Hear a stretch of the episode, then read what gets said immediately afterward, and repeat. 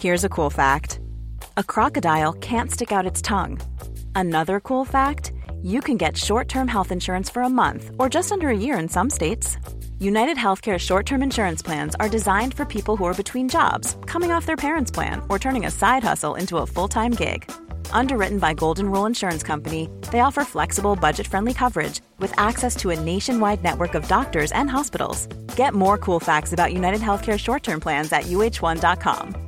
I'm Sandra, and I'm just the professional your small business was looking for. But you didn't hire me because you didn't use LinkedIn jobs. LinkedIn has professionals you can't find anywhere else, including those who aren't actively looking for a new job but might be open to the perfect role, like me.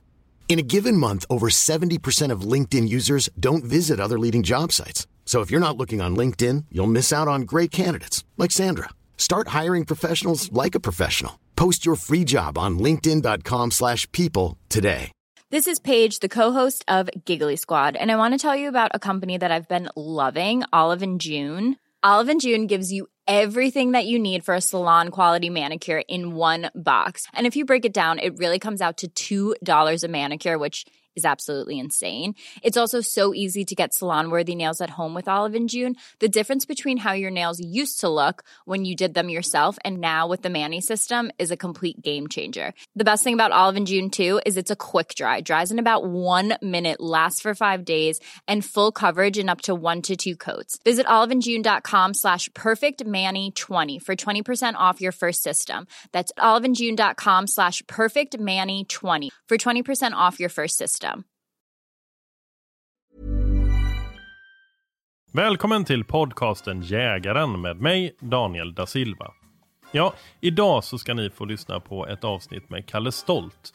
Det var så att för ett tag sedan kom jag i kontakt med Kalle när jag skulle köpa min eh, Springer Spaniel, Uffe. Eh, det är så att Kalle driver en kennel som heter Gamekeepers Kennel. Eh, och när jag kom i kontakt med honom så kände jag att jag måste göra en podd med Kalle.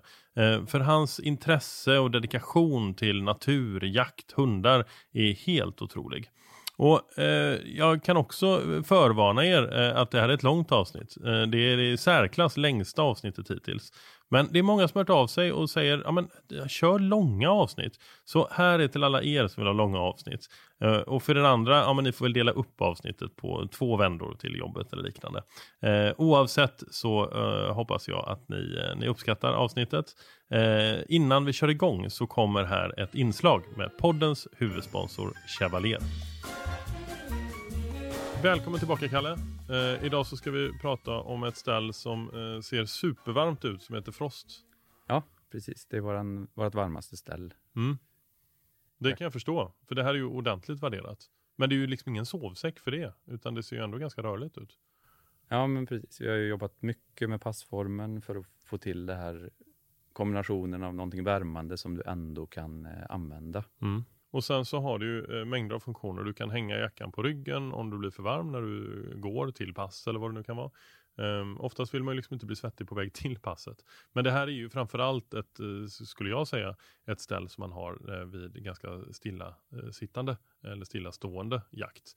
Ehm, men det har ju massa funktioner också. Ehm, du har ju, byxorna är ju väldigt höga så du har liksom värdering på rygg och liknande. Men sen så har du den här luckan där bak. Ja, mm, de är ju lite högre byxorna och hängslebyxen har ju nackdelen att du ofta måste ta av dig hela hängslena för att kunna uträtta behov. Mm. Eh, De här har då en eh, dragkedja som gör att du kan släppa ner baksidan på hela byxan och eh, slippa ta av dig allting under jackor och allt du har på dig när det är kallt. Och, En dasslucka helt enkelt. ja, precis. Ja. Eh, grymt. Eh, vet du vad, det här, det här stället, eh, ser, och, och jag måste också nämna att det är ju samma tyg som i, eh, i vissa av era andra ställ. Ja, Griffon, eh, Basset och um, Frost då har ju samma yttertyg. Så det går ju att kombinera då med, med varandra. Precis. Mm. Eh, fantastiskt bra. Eh, eh, superhärligt, eh, varmt eh, och eh, snyggt ställ skulle jag vilja säga. Tack så mycket. Tack.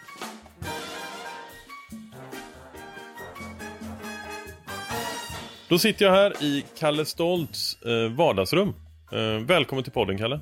Tack så mycket, välkommen hit. Hur mår du? Ja, men jag mår bra. Anledningen att jag vill spela in en podcast med dig är att jag har lärt känna eh, Kalle här eh, genom att jag faktiskt har köpt en hund utav Kalle. Mm. Eh, och ni som har följt podden vet att jag har varit eh, ute efter att skaffa en jakthund. Eh, och eh, under våren så bestämde jag mig för att eh, det var en eh, jaktspringer, en springer spaniel eh, som jag var ute efter. Och sen så eh, dök jag på Kalle Stolts namn. Eh, och du har ju Gamekeepers Kennel. Ja. Eh, och så blev det en kull helt enkelt.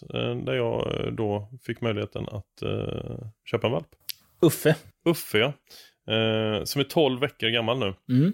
Och alldeles fantastisk. Eh, Fin. Och Ja. lydig. Mycket lydigare än mina hundar. Är det så? Ja, men jag tänker jag skickar med resten med dig. Aha. Jag kan ha Uffe ett par dagar, så kan, Ja, kan ja. du styra upp de andra. Nej men han är, han är duktig. Eh, vi, vi har tränat en hel del på ett eh, roligt sätt eh, än så länge. Mm. Eh, vi, har, vi, vi gosar och kelar mest. Men eh, lite sådär allmänlydnad eh, har vi påbörjat. Och det är väldigt, väldigt kul. Eh, så anledningen att vi sitter här, det är ju inte eh, bara för att jag köpte en hund utav dig, utan det är ju för att jag har förstått vilket enormt intresse och erfarenhet du har utav eh, hundar, både som uppfödare men, men också av, av jakt. Och vi, vi kommer ju självklart prata, jag har massa frågor som, som rör Uffe för att jag själv vill lära mig så mycket som möjligt. Men jag tänker att det kan vara intressant för lyssnarna också. Men eh, jag tänker att vi ska börja prata lite grann om, om dig. Okej, Känns det fine? Det, är, det är fine. Kalle Stolt, eh, du är eh, 40 snart. Ja, snart i alla så? fall. Ja. Ja. men jo, men det får man göra. Ja. Lite krisigt ändå, va? Eller? Jag har ingen kris över det överhuvudtaget, jag gillar det. Nej, men jag tror jag har krisat klart lite med det där Är det faktiskt. Ja, jag tror Ja. det. Nej, men jag trivs väldigt bra med tillvaron. Det måste jag säga. Det är gött. Väldigt konstig start på en intervju och outa någons ålder och liksom äh, dra Jo, på men- lite grann också. Alltså, ja, man- precis. man säger, snart 50, nej alltså 42. Jag vet Precis. Ja. 30 30 till 70. Ja. Någonstans där. Ehm, men du har ju jagat eh, väldigt mycket eh, och du, har ju, du är biolog i grunden. Eh, du har ett eh, enormt intresse för viltet och för naturen. Eh, Och liksom symbiosen där omkring eh, och även då med, med jakthundar såklart. Eh, så det ska bli skitkul att prata med dig. ja, roligt. Va, va, när kom du i kontakt med jakt första gången? Ja, men det här det är lite, det är något diffust. Ja, Får jag säga, jag har ju ingen, jag växte upp i Borås i ett villaområde. ja, Eh, har, ja men morfar sköt nog någon hare när han var ung. Men han har, var liksom inte aktiv jägare, hade ingen bössa, jagade ingenting.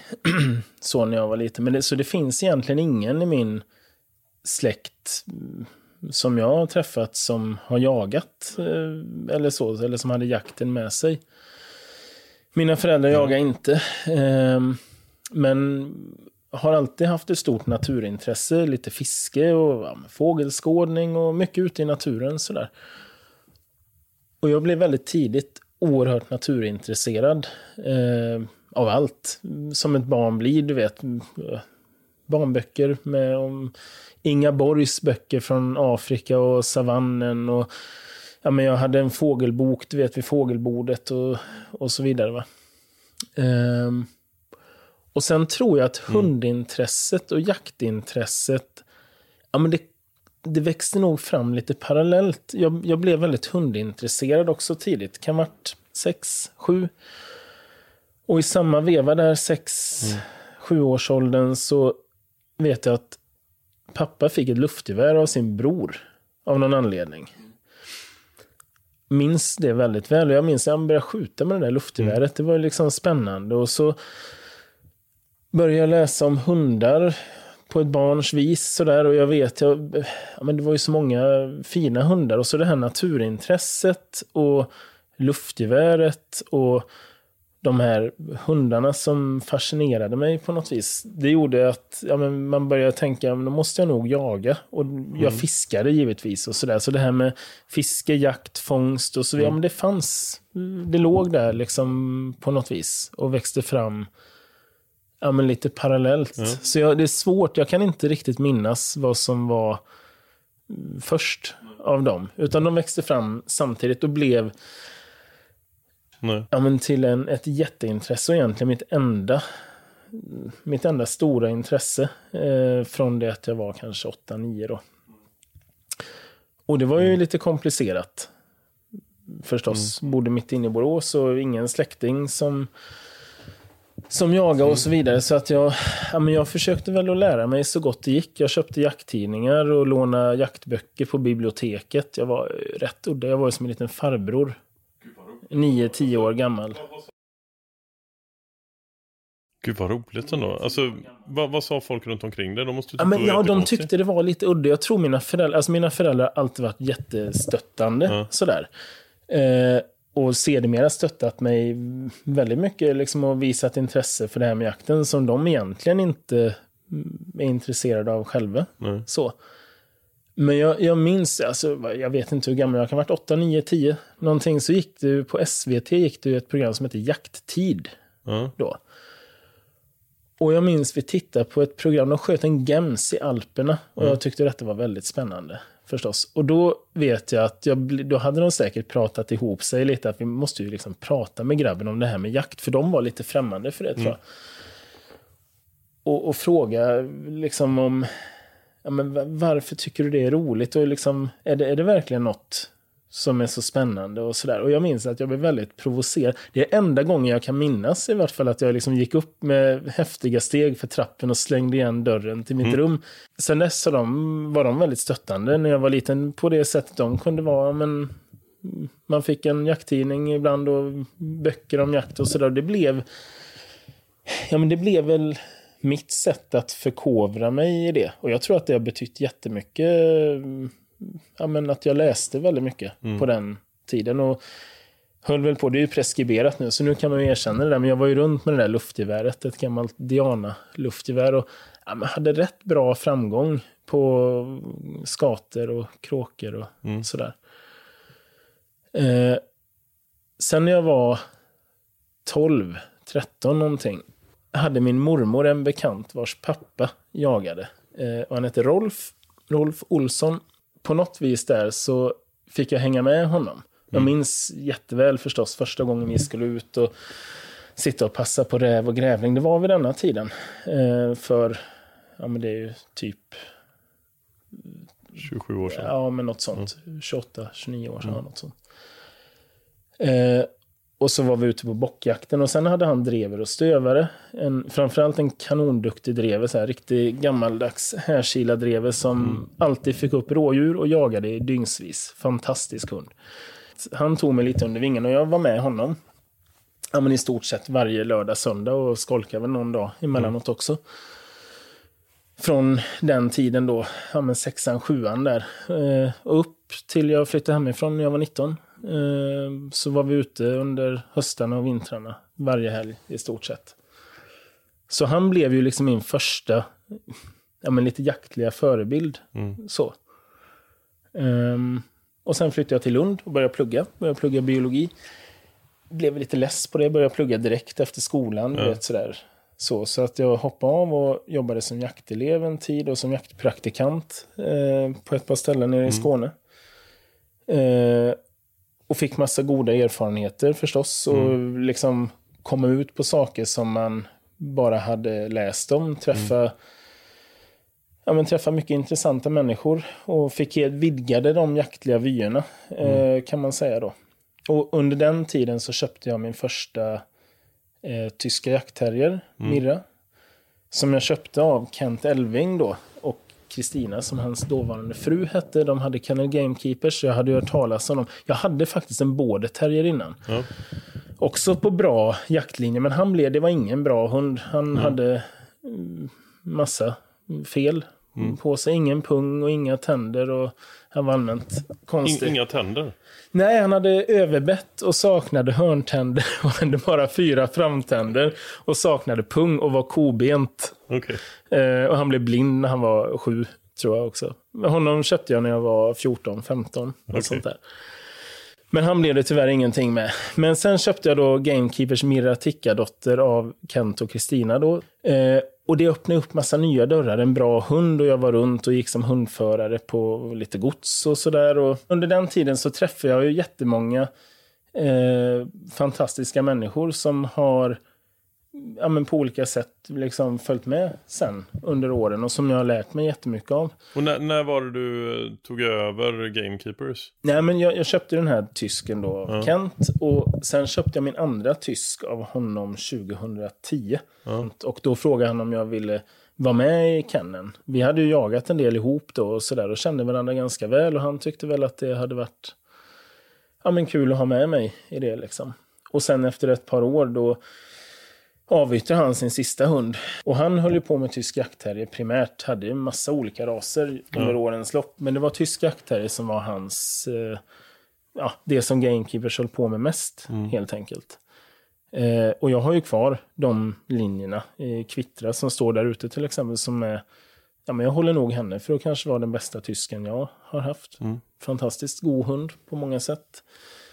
Eh, Så jag driver ju vidare det, men sen har jag ju mina egna. Det är inte bara tyskar som är mitt intresse, utan det har ju blivit då pointrar och någon forste och spaniels. Eh, någon foxterrier och sådär. För mig så känns det ju som att det måste vara spännande att ha en kennel där man också eh, jobbar och avlar på, på olika raser. Ja, men det är lärorikt. Alltså jag tror både avel och injagning, dressyr och så vidare. Det är väldigt givande att hålla på med, med olika hundraser. För att ja, men, folk har lite olika idéer beroende på vad man sysslar med. Och jag tror man kan plocka, det finns alltid mycket att lära från olika håll. Alltså vissa saker som man har lärt sig från att ha stövare kan man kanske ha nytta av med fågelhundarna och vice versa. Så ja, men det tror jag, både i dressyr och injagning, men också i avel förstås. Och om, om vi ehm, fokuserar på dig och din jakt. Eh, jag, jag, jag vet ju om att en stor del av din jakt är ju eh, olika typer av hundjakt såklart. Men eh, jagar du utan hund ibland också? Kan du, kan du njuta av en, en eh, trevlig pyrschjakt? Ja, oh ja. Oh ja. Ja. Som sagt, alltså jakten är ju sprungen ur, ja men i grunden ett naturintresse. jag, ja, men jag tycker det är väldigt kul att vara ute i naturen på olika sätt. Jag tycker det är kul att vara ute och fotografera. Tycker det är roligt att fiska. Ehm, men bara vistas ute i markerna oavsett var och hur egentligen. Eh, sen är jakt med hund fantastiskt roligt, men jag kan njuta av att vara ute och pyscha eller ta 223 och se om man kan få fatt i någon räv i någon åkerkant eller så. Alltså det, ja, men all, all jakt är fascinerande. Sen är det klart att hundjakten har kommit att bli det som är absolut mest framträdande eh, nu då. Men nej, jag, jag, jag, tror, jag, har, jag har inte prövat på träskällarjakt. Det hade varit väldigt kul. Det har jag aldrig gjort. Det finns ju inte riktigt de, de förutsättningarna här nere. Eh, så. Men annars har jag prövat på det allra mesta i Sverige i vart fall. Och det, ja, men allt, allt är skoj. Man ska inte förakta någonting utan man, man kan lära sig något och det finns en tjusning i allt från vildmarksjakt uppe i Lappland till fasanklapp i Skåne. Liksom. Allting bjuder på sina utmaningar och upplevelser och svårigheter och glädjeämnen. Som du själv säger så eh, finns det ju så många olika typer av jaktformer eh, och vilt och, och det, det skiljer sig såklart. Men går det att sätta ord på vad du känner när du jagar? Det där är en djup fråga. Ja? Det, ja, men det, det kanske det gör. Ehm, men det, det är nog lite olika.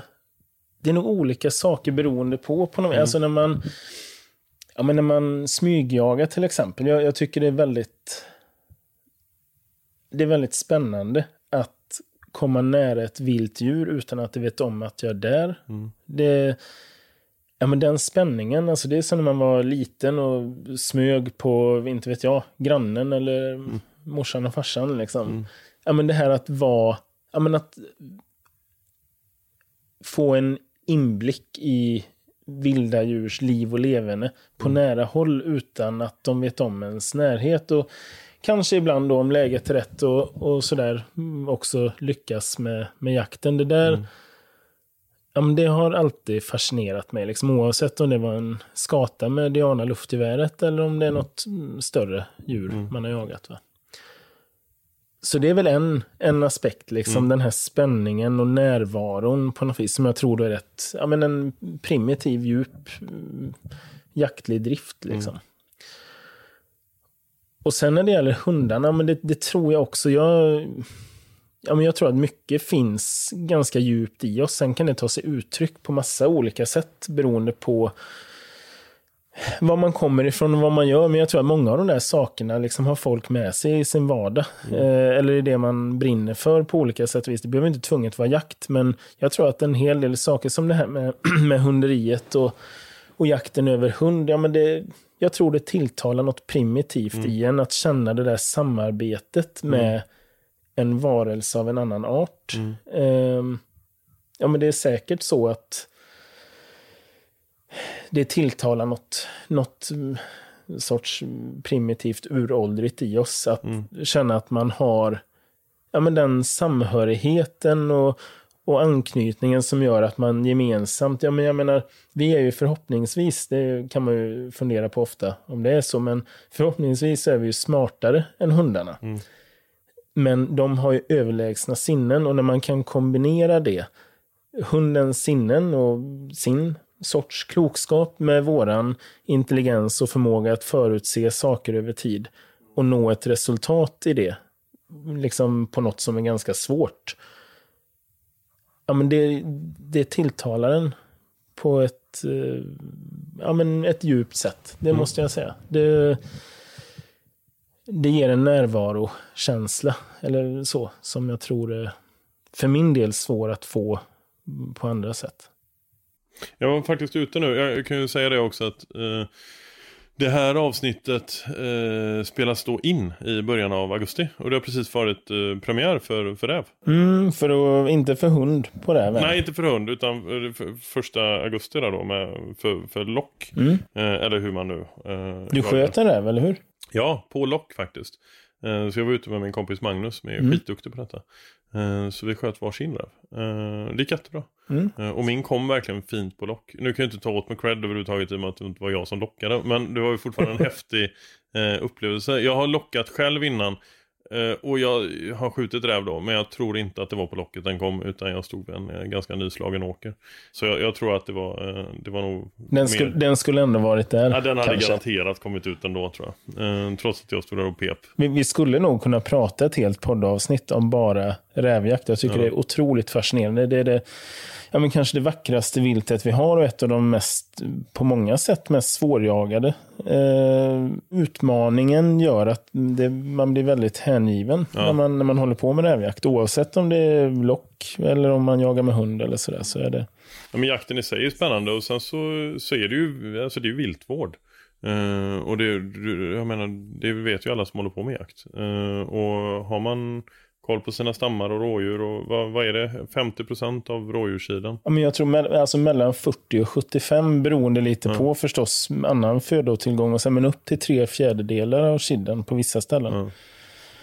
Går, går åt till räven. Och sen, jag har väl, ja men här, på de här markerna, vi skjuter ganska mycket räv. Och ja, men det, det tar liksom aldrig slut. Alltså de rör ju sig över så stora ytor att det, det kommer alltid nya. Mm. Ehm, så, men jag tror, och det finns säkert ingen vetenskaplig studie på det där, men jag inbillar mig att om man håller efter det även lite så minskar man också risken för att skabb och sånt får fäste. Alltså det, någon enstaka skabbräv, kanske var femtionde räv som mm. skjuts på markerna har skabb, men det blir aldrig mer. Det får liksom aldrig fäste eller så. Nej. Det är ju trevligt. Alltså det skulle vara, ja men för min del, jag hade tyckt att eh, jaktmarkerna var otroligt mycket fattigare utan räv. Jag vill, mm. inte, jag vill inte ha bort räven, men mm jag tror att både rävstammen och övrigt småvilt mår bra av att man bedriver lite rävjakt. Och här då på marken så har ju du, eh, du sätter ut fasaner.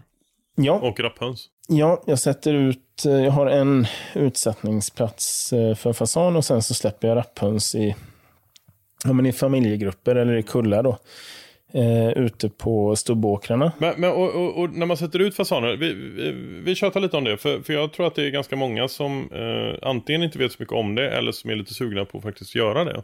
Mm. Eh, vad bör man ha, om vi börjar titta på biotop, vad, vad, hur stor mark bör man ha, hur, hur ska biotopen vara? Ja, alltså biotopen är ju det viktiga för att eh, förr fanns det ju gott om fasan och alltså för hundra år sedan fanns det ju otroligt gott om rapphöns. Mm. På de flesta platser i ja, men, södra tredjedelen av Sverige. Det fanns ju rapphöns upp längs Norrlandskusten också. Mm. Men det är klart att i takt då med, och det är inte jakten som har decimerat dem, utan det är ju ett, förmodligen då ett modernt lantbruk ja. med en annan brukningsregim, större skiften och mer mekaniserat lantbruk och bekämpningsmedel och tidiga vallskördar och allt det där. Det mm. har gjort att biotopen har försvunnit helt enkelt. Okej, okay, så förändringar i biotopen har påverkat? Uh... Jo, men så är det ju. Och ska man ja, men ska man sätta ut fågel, och det, det är ju någonting, ja, men det är mycket med jakt som är Ja, men en del befogat och en del obefogat. Kontroversiellt idag. Jakten är under lupp eh, från många håll. Och ja, men jag kan uppleva även inom, och vi pratade om det lite innan här, mm. eh, att även inom jägarkåren finns det ofta en, ja men en lite, jag vet inte, förmäten vilja att hacka på varandra. Är man, nu, nu är jag raljant här då, men är man skåning så hackar man på norrlänningar. Mm. Till exempel ser man på sociala medier och sådär att eh, ja, men de har älghundar som hänger i länge till exempel. Men så är ju, det är ju tvunget i Norrland. Mm. Det ju, finns ju en typ av förutsättningar. Och är man vice versa då, är man boende långt norrut till exempel, där man mm. har Ja, men en annan, alltså andra förutsättningar, eh, liksom i markanvändning och så vidare, så har man kanske lite förståelse för, för fågelutsättning. Man mm. tycker att det, ja, det, det, finns liksom en raljans i att det är artificiellt, och det är det ju i någon mening. Samtidigt så är det så att man kan man kan göra det där på väldigt bra sätt som också gör att man faktiskt etablerar och återetablerar de kanske inte fullt ut, men liksom den typen av vilda stammar mm. av fältfågel som fanns. Och om man kombinerar utsättningen med biotopvård, ja men då tror jag att allting, inte bara fasanen och rapphönsen, utan ja, men massa andra, både jaktbara arter, rådjur och hare och så vidare, men också insekter och småfåglar och så. Jag tror att du höjer egentligen mm. den biologiska mångfalden på en mark om du har någonting som finansierar den mm. biotopvården. Då. Mm. Så jag, jag, tror att ska man sätta ut fågel så ska man börja med biotopen och mm. liksom vara ärlig mot sig själv. Vad har jag för vad har jag för mark? Hur ser det ut? Har det funnits fågel förr? Hur länge sedan var det? Varför försvann de? Och sen så får man jobba med viltåkrar, man kan plantera buskar, man kan bedriva predatorjakt, alltså kråkor på våren till mm. exempel, mm. tar ju mycket, rensa bon och reden och så vidare. Eh, räv givetvis, mink, iller, mård och så vidare kan behöva hållas efter. Och gör man det så kan man faktiskt lyckas att få ja, men en viss villföryngring. Mm. Eh, bara på något års utsättning då. Mm. Sen finns det väl lite olika sätt att göra det där på. Eh, man kan ju kläcka ägg under dvärghönor och, och låta dem ruva fram då. Mm. Dra upp kullen. Det blir ju väldigt bra fåglar. De får ju liksom en foster, fostermor. Fasan eller? Ja, både fasan och rapphjärna. Ah. Jag gjorde det, men det är rätt många år sedan nu. 8-9 år sedan gjorde Känns jag det. Känns ju sjukt ambitiöst. Ja, det, det är ambitiöst. Det, men det blir väldigt, väldigt bra fåglar. De blir ju väldigt naturliga. Så mm. nu, eh, ja men i fem års tid har jag satt ut fasaner på Ja, men egentligen det sättet som man gör på ja, men större gods där man kanske släpper ut en större mängd fågel och att man har Ja, men jag har ett eh, staket runt ett område som har bra skydd med björnbärsbuskar och sådär. Och det är mm. ungefär ett tunnland stort. Mm.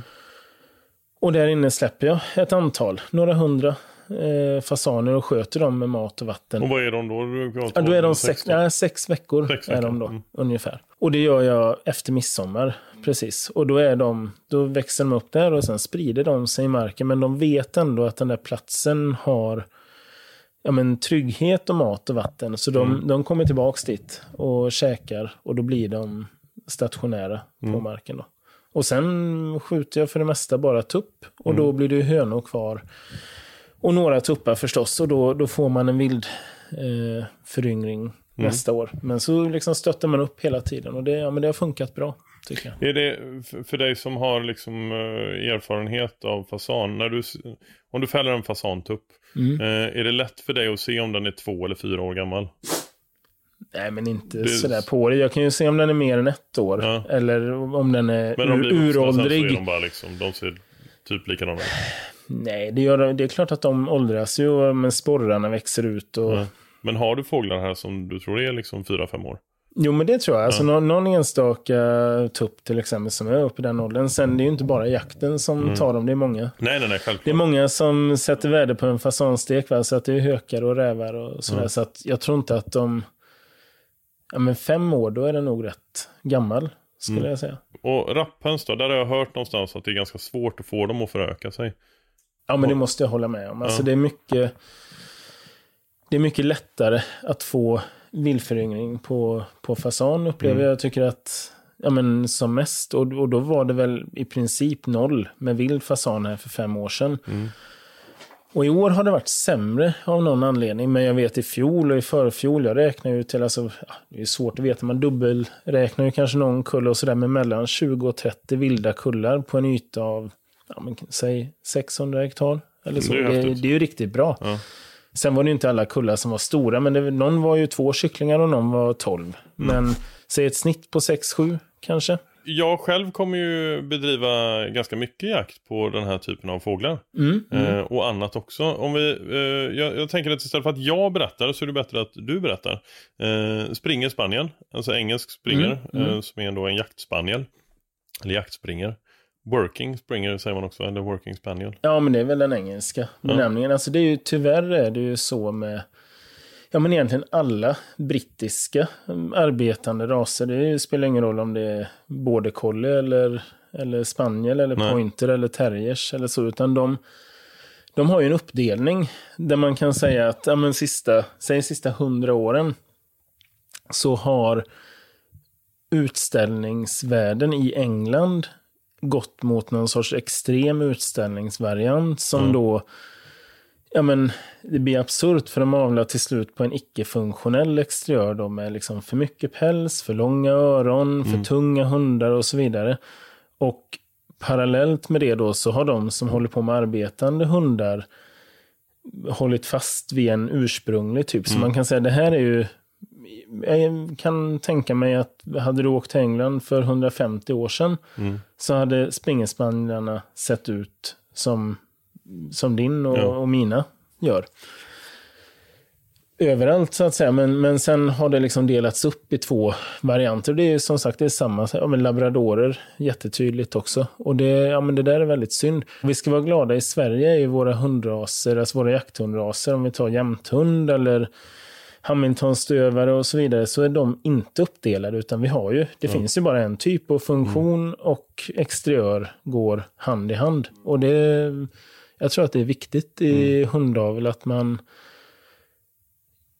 Ja, men det, det, det är lätt att säga att jag skiter i hur hunden ser ut, bara den jagar bra. Och ja, jo, det är klart, jag har hellre en ful kanonhund på jakt än en snygg oduglig hund. Vi, vi har ju våra rasstandarder på hundarna av en anledning och grundtanken med det är ju att det ska vara en funktionell exteriör. Och sen vill jag då påstå att den av somliga kanske misstolkats eller övertolkats eller så. Så att man då kommer längre ifrån det som faktiskt är sunt och funktionellt. Eh, Men med det sagt så tror jag att det är lika farligt att helt och hållet släppa exteriören och ja men då rätt vad det är så börjar det dyka upp massa defekter som inte heller blir funktionella utan jag tror det finns ett jättevärde i att bibehålla en, en god exteriör men inte tumma på liksom bruks, alltså de mentala egentligen bruksegenskaperna. Eh, och där kan man ju säga att ja, jaktspringen då är ju det, det finns ju ingen direkt exteriörbedömning på dem. Det är ingen som avlar efter det. Så man kan säga att de jakthundarna som finns, de togs ju in ja, men under 70, 80, 90-tal till Sverige. Det importeras fortfarande mycket. Uffes eh, pappa är importerad från Irland Ja. till exempel.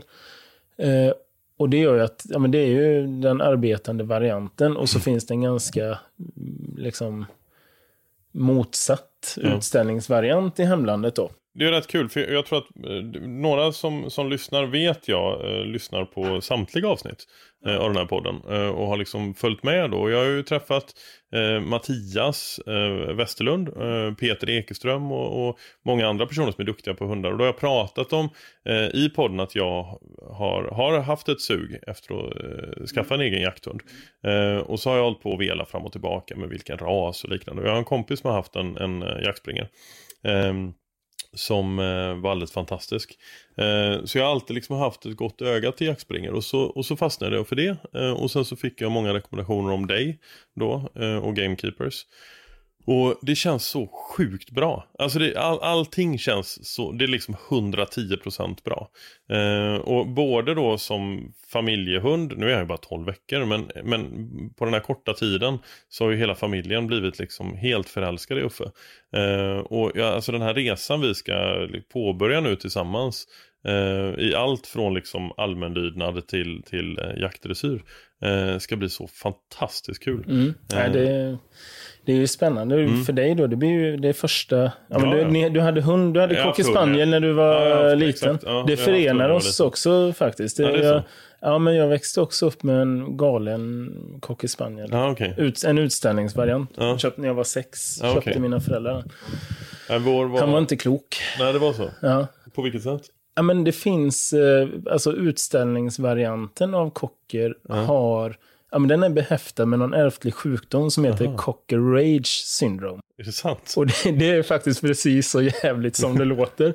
Och det, han, ja, men han var ju inte... Han kunde flippa. Totalt, de får, det blir som ett anfall. Är det sant? Eh, som, ja, men... Och bli aggressiv då? Men och det intressanta var att han blev jättegammal. Ja. Eh, konstigt nog. Han... Som en riktigt grinig gammal gubbe? I, nej, nej, då blev han from. Han var, när han var, det började när han var liten valp. Alltså jag var ju bara sex år gammal. Så att jag, jag minns ju inte allt av det där. Det jag minns var att det var väldigt mycket, ja men han var jätteaggressiv mm. ibland. Eh, och jag kommer ihåg att min far uttryckte, vilket jag har full förståelse jag, alltså han, han var så knäpp, han var ju farlig. Mm. På riktigt alltså. Så med facit i hand kanske han inte borde varit kvar Nej. i livet, helt enkelt. Det Nej. kan ju låta hemskt, va? men, men eh, han var, han var verkligen inte klok. Eh, och började ganska tidigt. Alltså han var nog inte mer än 12-15 veckor Aha, när han okay. fick sitt första sånt utbrott. Liksom. Och Men, mot människor då? Ja, ja. ja han, och det kunde flippa... Vad heter det? Cocker Rage? Cocker Rage syndrome. Ja. Det, han kunde flippa fullständigt. Ja. Utan egentlig anledning. Ofta förknippat med något han vaktade eller sådär då. Som man aldrig riktigt begrep. Va? Så att det var ju, ja men jag var liten, varenda dag jag kom hem från skolan så fick man vara beredd liksom att freda sig med ett kompostgaller. Han var vansinnig. Och sen kunde han vara världens godaste hund däremellan. Mm. Men det intressanta var att trots då att han kanske inte borde blivit särskilt gammal så mm. blev han 17 och ett halvt. Det är sant. Han blev, eh, och blev förstås så jättegammal mm. och blev då döv och blind. Och i takt, alltså efter tioårssträcket, mm. när han började liksom bli lite döv och så, då försvann, eh, då blev han god. Aha. och mysig. Så jag tror alltså någonting med Ja men han misstolkar väl signaler eller, ja, eller om det gjorde ont på något. Jag vet inte, det finns säkert någon som har forskat på det. Men det finns ingen som heter Springer Rage? Nej, nej jag tror inte det. Vi får som hoppas att han... 13 veckors. Nej, nej, nej det finns inte. Nej, detta var ju som sagt utställningsvariant. Det är ett bra exempel på när när eh, exteriöraven mm. kanske går för långt då ja, åt det hållet att man inte tar hänsyn till de mentala egenskaperna mm. riktigt. Då. Det här avsnittet är även sponsrat av JG Jakt och lyssna noga nu för JG har ett riktigt bra erbjudande till er lyssnare. Eh, JG Jakt är ju en eh, jaktbutik som ligger precis utanför Göteborg i Sävedalen på Göteborgsvägen. Jag hänger där väldigt mycket själv och det gör jag på grund av att jag uppskattar personalens kunskap men också utbudet i butiken. Och eh, Det här eh, erbjudandet gäller då ett, eh, ett vapenpaket, ett klass 1-paket med en Tikka T3X, eh, riktigt bra bössa som jag själv har haft. Eh, och eh, Det här paketet är då bössa plus ett sikte. Och Det finns lite olika varianter på paket beroende på vilket sikte man väljer. Men är det så att ni är sugna på det och uppger då att ni lyssnar på podden Jägaren, då får ni med en dämpare på köpet. Eh, och det är en Triton nummer 4 som är värd 3 och 3. Så uppge koden jägaren eh, Eh, när ni pratar med dem i butiken. Eh, gå in på sajten eller gå in i butiken helt enkelt. Ticka T3X med ett sikte och en dämpare på köpet. Tack JG Jakt!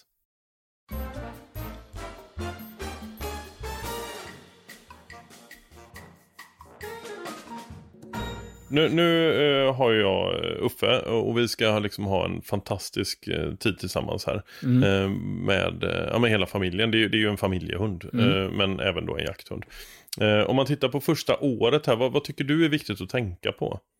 Men det där är ju en, det är en bred fråga. Det beror ju, alltså nu pratar vi om en, om en springerspaniel och ska man svara lite allmängiltigt då, liksom oavsett om det är en mm en drivande hund, en terrier, en pointer, en spaniel. Alltså vissa saker är ju samma. Mm. Alltså, det är ju allmängiltigt oavsett vilken hund man håller på med. Jag tror det viktigaste är att man ger dem ja, men en trygghet. Att de, de ska känna sig trygga med en. Mm. Eh, och det betyder inte att man ska skämma bort dem eller inte sätta gränser eller bara ge dem godis eller mm. sådär. Utan det handlar ju om att man är ärlig och konsekvent och tydlig och förutsägbar. Mm. Eh, så att de förstår.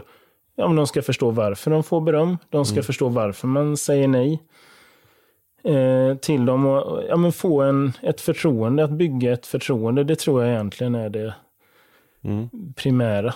Eh, ja, men jag, jag, har, jag håller på och hjälper människor med lite hundträning. Folk kommer hit med framförallt stående. Mm fågelhundar och en och annan spaniel också tränar då på fasaner som finns i markerna och, mm. och jagar och sådär. Och ja, men det finns väldigt, väldigt många som är duktiga med sina hundar. Eh, och jag tror lite grann, men det kan vara... Man kan jämföra lite med bollsinne, tror jag. Vissa har det bara i sig. Mm. Eh, det här med, med djur överlag till exempel. Och liksom, ofta, ja, men folk som är duktiga med hästar, ofta duktiga med hundar. Alltså de har något sätt som, mm. som gör att det blir väldigt, de är genuina och trygga på något vis mm. med djur. Och tyvärr också då, vissa har det inte alls, precis som med bollsinne. Det finns de som har totalt träben, det går inte, de kan inte mm, liksom hantera Nej. en boll. Och sen de flesta är väl som jag, med bollar. Alltså jag, jag kan spela fotboll, mm. men jag kommer aldrig, hur mycket jag än tränar, hade jag aldrig kunnat bli en Zlatan, mm. om man säger så. Man kan springa, man kan slå en passning hyfsat sådär. Mm. Um, det, det jag tror det handlar om, det är, och det, det kan ju vara lite hårt ibland då om man misslyckas. Och det, det är samma sak, alltså man måste vara uppriktig mot sig själv. Jag kan känna ibland när jag jag vet inte hur många hundar jag har dresserat. Eh, jag vet hur många jag haft, jag vet hur många jag har fört på prov och dresserat och liksom startat på jaktprov och sådär. Men, men jag vet inte hur många, alltså stoppar ju inte med hundra som har varit genom, genom händerna på mig. Liksom. Och ibland går det bra, ibland går det inte bra. Och det finns såklart tillfällen när en del hundar är inte så smarta.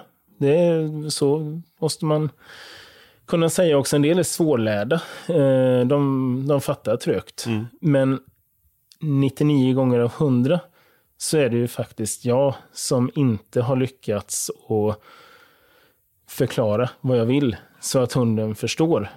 Och ja, men så där är det för alla. Mm. Eh, och, och, jag tror att man måste hela tiden vara stadd i utveckling, vara ödmjuk inför det och liksom forma sig. Det är en ny individ. Mm. Eh, men, och jag tror liksom istället för att fundera jättemycket på exakt vilka övningar man ska göra så tror jag att just det här att jobba med ja, men hur uppfattar min hund mig? Ja. Vad, att man är uppriktig och äkta och det, det, kan man känna själv. Man kan gå ut en dag och känna sig ja, men splittrad. Det kan mm. vara något på något annat plan. Jobb eller familj eller pengar eller mm. något som krånglar med bilen eller vad fasen som helst som gör att man inte riktigt ja, man är inte riktigt där. Eh, och det går aldrig bra. Nej. Utan viktigt att liksom lägga tid på hunden när man känner att man är schysst och ja. i balans. Så. Mm. Och ja, men jobba på det förtroendet. Det tror jag är det viktigaste. Sen är det ju såklart så att det finns vissa saker de måste lära sig. Valpen måste lära sig att vara rumsren till exempel. Det blir äckligt annars. Det gick ju bra för mig då när jag kom Ja, Uffe sprang in dem, men, det, men du kan kissade alltid... och sket det första han gjorde i ditt kök. Jo, men du har, ju, du har ju en fördel där. Du kan alltid skylla allt dåligt på uppfödningen. Va? Det är ju svårare för mig som behåller en valp själv. Jag kan liksom inte skylla på någon. Jag, Nej. jag har både, jo, då kan man skylla på hanhunden. Det är också populärt. Ja. Väldigt mycket handlar, i hundbranschen mm, har man ju lärt sig då, det handlar ju om att skylla ifrån sig. Va? Nej, exakt. Det är aldrig mitt fel. Det är Nej. inte tikens fel. Det måste vara hanhundens fel. och om man har både tiken och hanen, och då, du vet, då kör det ihop sig. Ja, ja, jag fattar. Men du kan ju skylla den där incidenten i matsalen där på golvet med Uffe. Det, det kan du skylla på. Det är ju fel, felavlat Ja, från början. Det är ju och tydligt. väldigt uh, bajsvänliga plankor. Ja, ja, det är också. Inte, ja, det får du skylla dig själv när du lägger Det på. också. Nej, Nej, men, men- Hemma, hemma nu så är jag faktiskt i princip helt rumsren. Ja. Eh, och, och det ska jag säga, det, det var han faktiskt eh, från dag ett typ. Så, så det, Och då- och då- det, är faktiskt ditt... eh, Ja, det är avens förtjänst, ja. givetvis. Eh, och jag Helt pratade även med uh, Uffes uh, systers matte. som jag har lite kontakt på med, med via Mm. Instagram. Mm. Och hon sa samma sak. Att det är ju helt otroligt. Men vi fick hem en rumsren valp. Ja, det måste ju vara välavlat då. Exakt. Eller så är det Ja. hanhundens förtjänst då. Va? Ja, du vet, man kan nysta det där i oändlighet.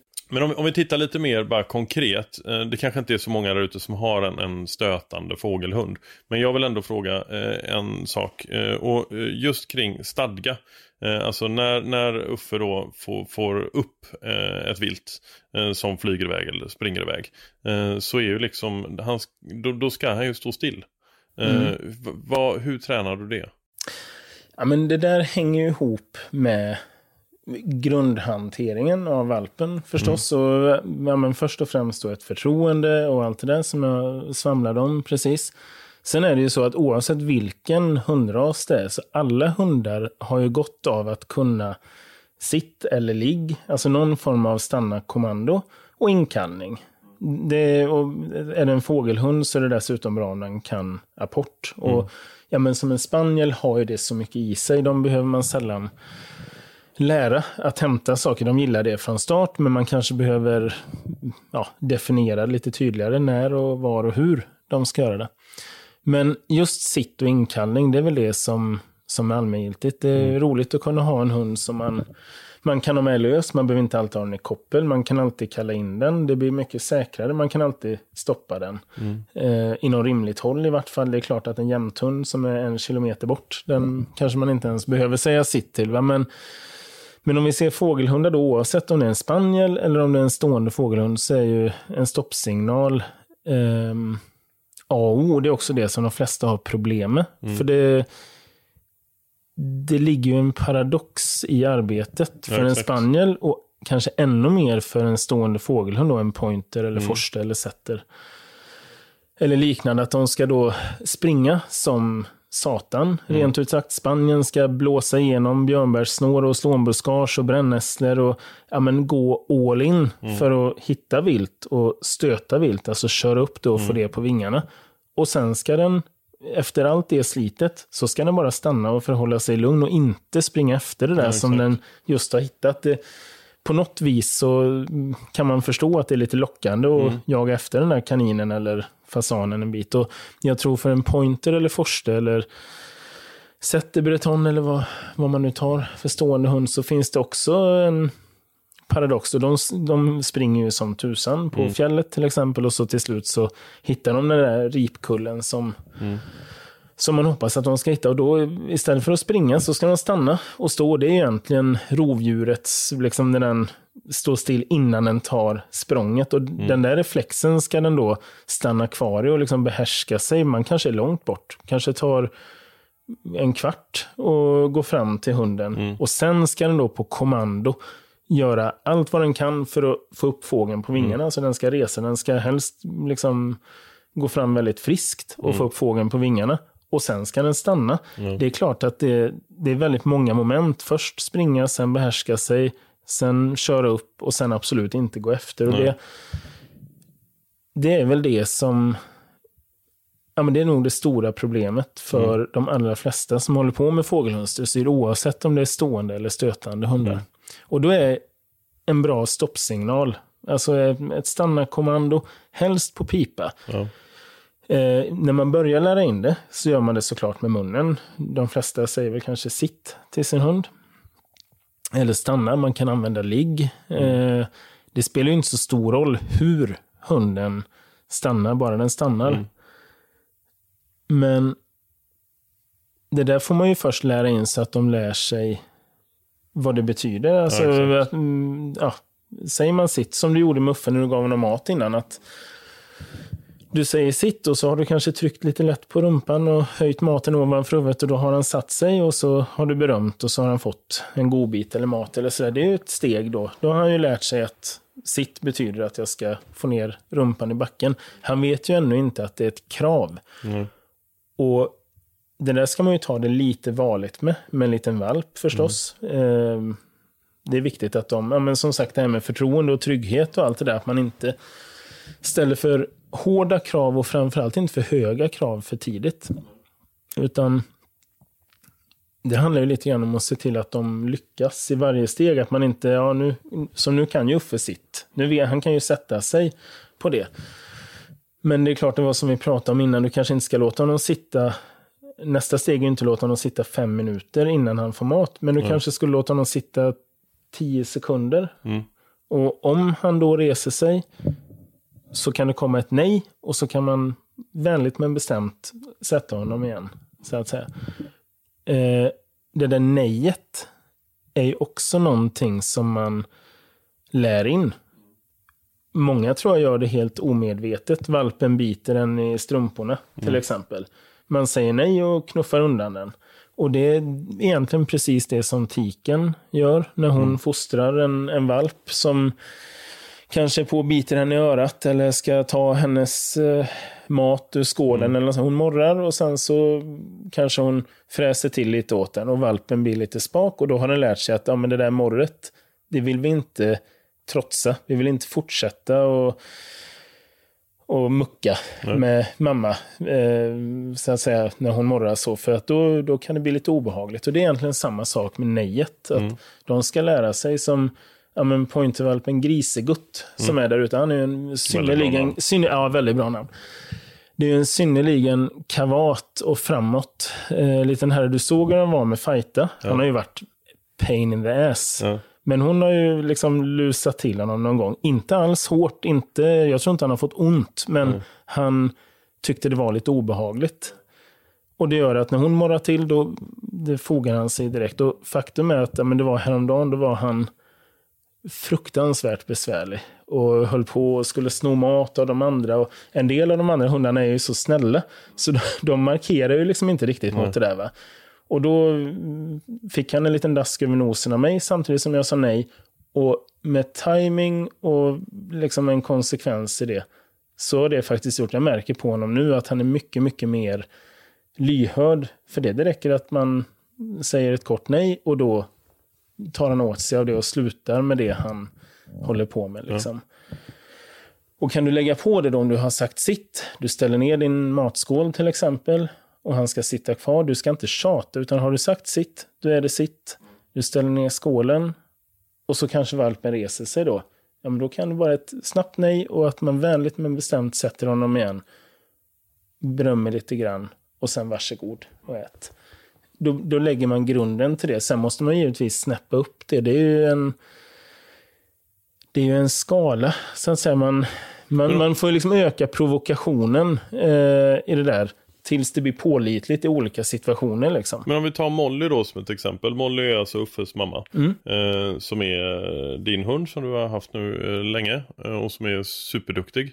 Eh, om hon inte eh, stannar när en fasan flyger upp. Då skjuter du aldrig den fasanen, antar jag. Nej, det gör jag inte, Nej. fast hon stannar. Ja, okej. Eh, Eller så, och Men det, när du men det gjorde henne hon i början då? Ja, och då, men det är klart att när man då börjar träna med, med sin fågelhund, säg att den är ett halvår, ett år, någonstans däremellan. Beroende på mognad och förutsättningar och så, så kan man ju gå ut och liksom pröva och föra dem i marker där det finns vilt någon gång. Inte för mycket, utan det är viktigt att de lär sig att ja, men jobba i lite tomme och jobba Ja. på även om det inte är mängder med fasaner. Eh, men då har man ju liksom nött, då har man ju också lagt på en signal. Det är ju liksom nästa steg. Den, exakt. den kan sitt eh, när den är runt den på gräsmattan, Mm. kanske utom provokation. Och så lägger man på en visselsignal. Ofta är det då en signal, hyfsat kort. Så. Och den kan det. Och den vet att det är ett krav. Mm. Och man känner att man, man har lite förtroende. Man ska ju inte gå ut och ja, men utsätta valpen för en situation som man tror kommer misslyckas. Nej. Utan när jag går ut och låter unghunden stöta fågel eller stå för fågel i fallet med en stående hund och liksom förväntar mig att den ska lyda något i det. Ja, men då, då förväntar jag mig just det. Då, då tror jag med, liksom, på goda grunder att hunden kommer vara lydig. Om den inte är det, ja men då kan jag också säga nej eller ryta i. Och är man nära då och har lite timing så kommer hunden att hejda sig och så kan man direkt koppla över till beröm. Så att det är tajmingen där, alltså man blåser stoppsignal, hunden kanske ignorerar det, man säger ett nej och då allt som oftast så har man gjort rätt innan så kommer hunden att stanna och så berömmer man och bekräftar det. Sen tror jag att det är oerhört viktigt och det är något som ja, men det är något jag har blivit bättre och bättre på tror jag de sista, eller liksom, ju mer man håller på det är att ta tid i situationen.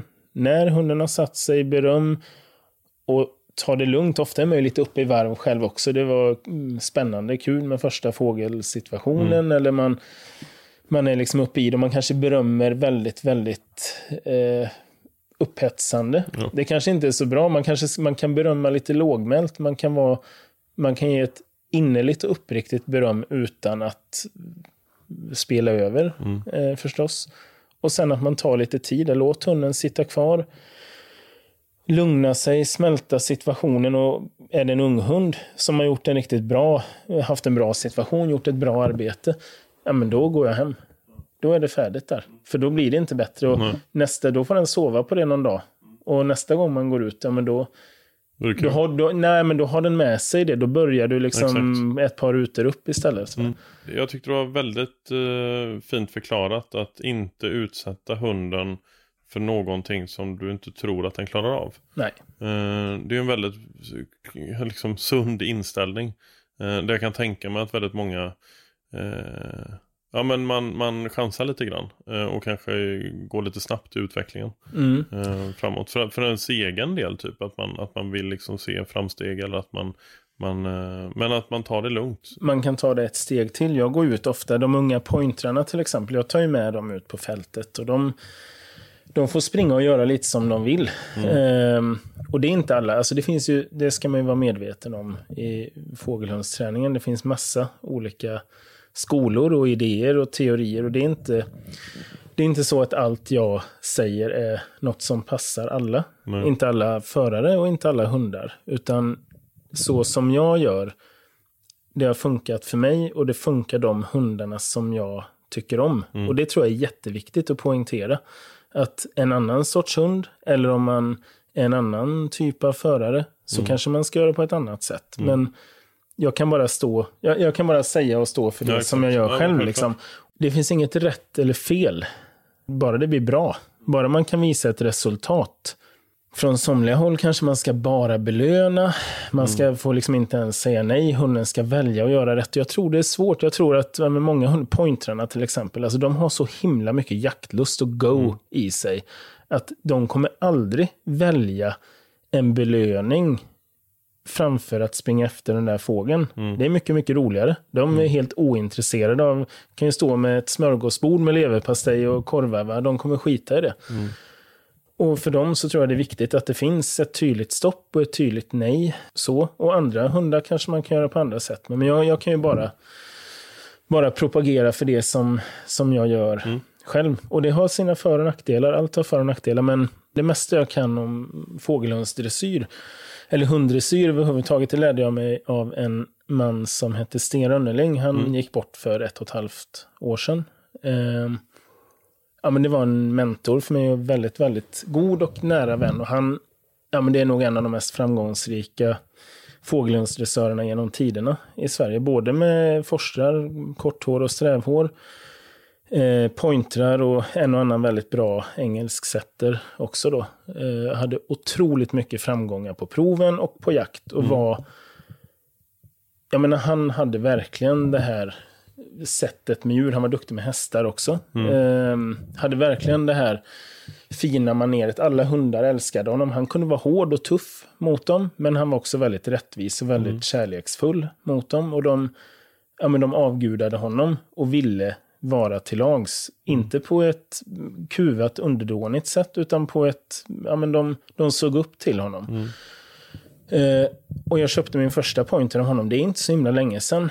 Det är, det är 12 år sedan jag köpte gamle Epson av honom.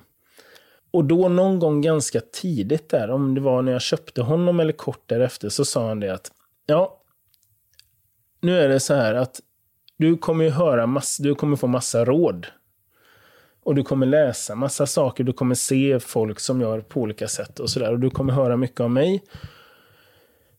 Och det, det är klart att, sa han då, det är klart att det jag gör, det, det funkar för mig, det tycker jag är rätt. Men du ska ta det som passar dig och så ska du forma det till din egen mall. Det är inte allt jag gör som kommer passa för dig och din hund, utan vissa saker kommer du kanske vilja göra på ett annat sätt. Men så som jag gör, det kan vara en bra grund att stå på. Men sen ska du inte vara rädd för att ta råd från andra. Du ska åka runt och titta på andra. Du behöver inte alltid fråga, titta hur de gör, se och lär och, och liksom kopiera. Försök att tillämpa det som du tycker passar och utvärdera. Och vissa saker kommer du känna funkar, andra saker kommer inte funka. Ja, men jag, jag lyssnar på det där. Och jag, ja, men sen har jag haft förmånen att få lära känna många andra duktiga hundrasörer. Man, man plockar lite av varje, men man ska plocka av dem som har lyckats på något vis. Eh, det finns alltid de som är framgångsrika har alltid någonting att lära andra. Jag har följt det rådet och det, det är nog det bästa rådet Det jag har låter fått. väldigt sånt. faktiskt. Det är därför jag sitter här med dig nu. Ja, nej, men och som sagt, jag säger samma sak till dig. Alltså det, jag har mina, ehm, mina idéer och principer och det är inte allt som passar dig. Nej. Du kommer vilja göra på andra sätt. Och du, ja, men du har en hund eh, och har den inne och med dig alltid. Jag har ett tiotal och det, de är inte inne hela tiden. Alltså jag får en annan relation till dem. Eh, alla är inne ibland och alla är familjehundar, alla är med mina ungar och så vidare. Men de, det blir något annat. Ja, Liksom. visst. Vad tycker du man ska tänka på när man väljer valp? Ja, och då men- menar inte jag vilken valp i kullen, utan Nej, här, nej, det- och det- vilken det- typ av ras passar Precis. mig och sådär. Jag har ju ägnat säkert orimligt mycket tid åt att tänka på sånt här genom åren. Och, ja, men när det gäller att välja ras så ska man ju välja någonting som man ja, men dels tycker är roligt förstås och känner att man brinner för och har ett engagemang för en, en jaktform och, och kanske en ras också. Det är viktigt att känna att man tycker att en ras tilltalar en. Och sen tror jag det är jätteviktigt och där måste man vara ärlig mot sig själv. Vad har jag, vad har jag för förutsättningar? Ja, men som jag sa inledningsvis, jag hade jättegärna haft en, en jämthund till exempel. Men nej, jag kommer inte få så många jaktdagar med den. Alltså, ja, mina hundar vill jag kunna ge mycket jakt. Eh, för det krävs oavsett ras så måste de få jaga mycket för att bli, bli bra och för att trivas. Eh, det tror jag är viktigt. Och då ska jag inte heller skaffa en jämthund till exempel. Då. Och, och det tror jag många, men massa människor som skaffar björnhundar. Vad, vad får det skjutas? 250 björnar eller 200 eller vad det nu är, 300? Jag vet inte. Och det är klart att det kan man räkna ut att finns det 500 björnhundar i landet så kommer de flesta inte få vara med på en björnjakt. Och då känns det ju meningslöst att ha, ha någonting som man inte har nytta av. Liksom.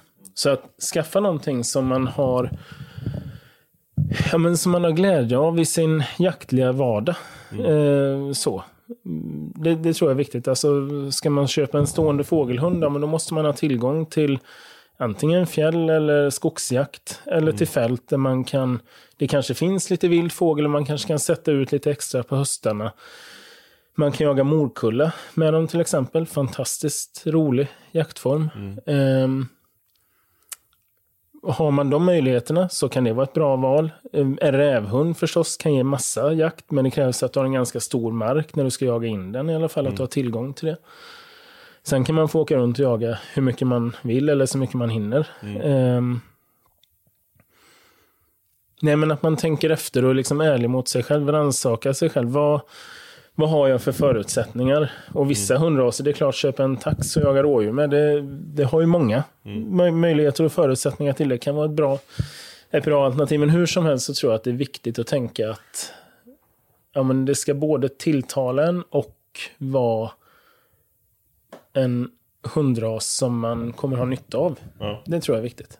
Och när man sen har valt ras, sen är det viktigt att ja, men hitta rätt, rätt kull. Jag tror det är mycket, mycket viktigare att välja rätt kombination än att välja en specifik valp ur en ja. kull.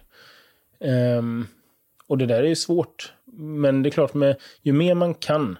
Jag är extremt nördig på stamtavlor och mm. resultat och linjer bak i tiden och sådär. Och det, det är ändå jättesvårt. Det är inte allt, det är inte allt som blir bra. Det är mm. inte allt som blir som man har tänkt sig. Alltså när man, ja men när jag tar en kull, jag tar ju alltid det för att det finns en, en nyfikenhet eh, och en förhoppning. Liksom det, det ligger ju någon, det, det, finns en passion i själva hunduppfödningen. Att mm. man, ja men ska det komma en valp här som är, har allt det där som man hoppas på. Mm. Och på något vis hoppas man ju att man aldrig får den där hunden som är helt felfri. Det vore ju jättetrist. Det blir ju liksom end of story. Då, då kan, mm. behöver man ju inte hålla på med. Det räcker ju att klona den och så kan man, kan man skita i resten mm. sen va. Så det vore ju trist. Men det, är, man... det är många som säger att de har haft en sån hund.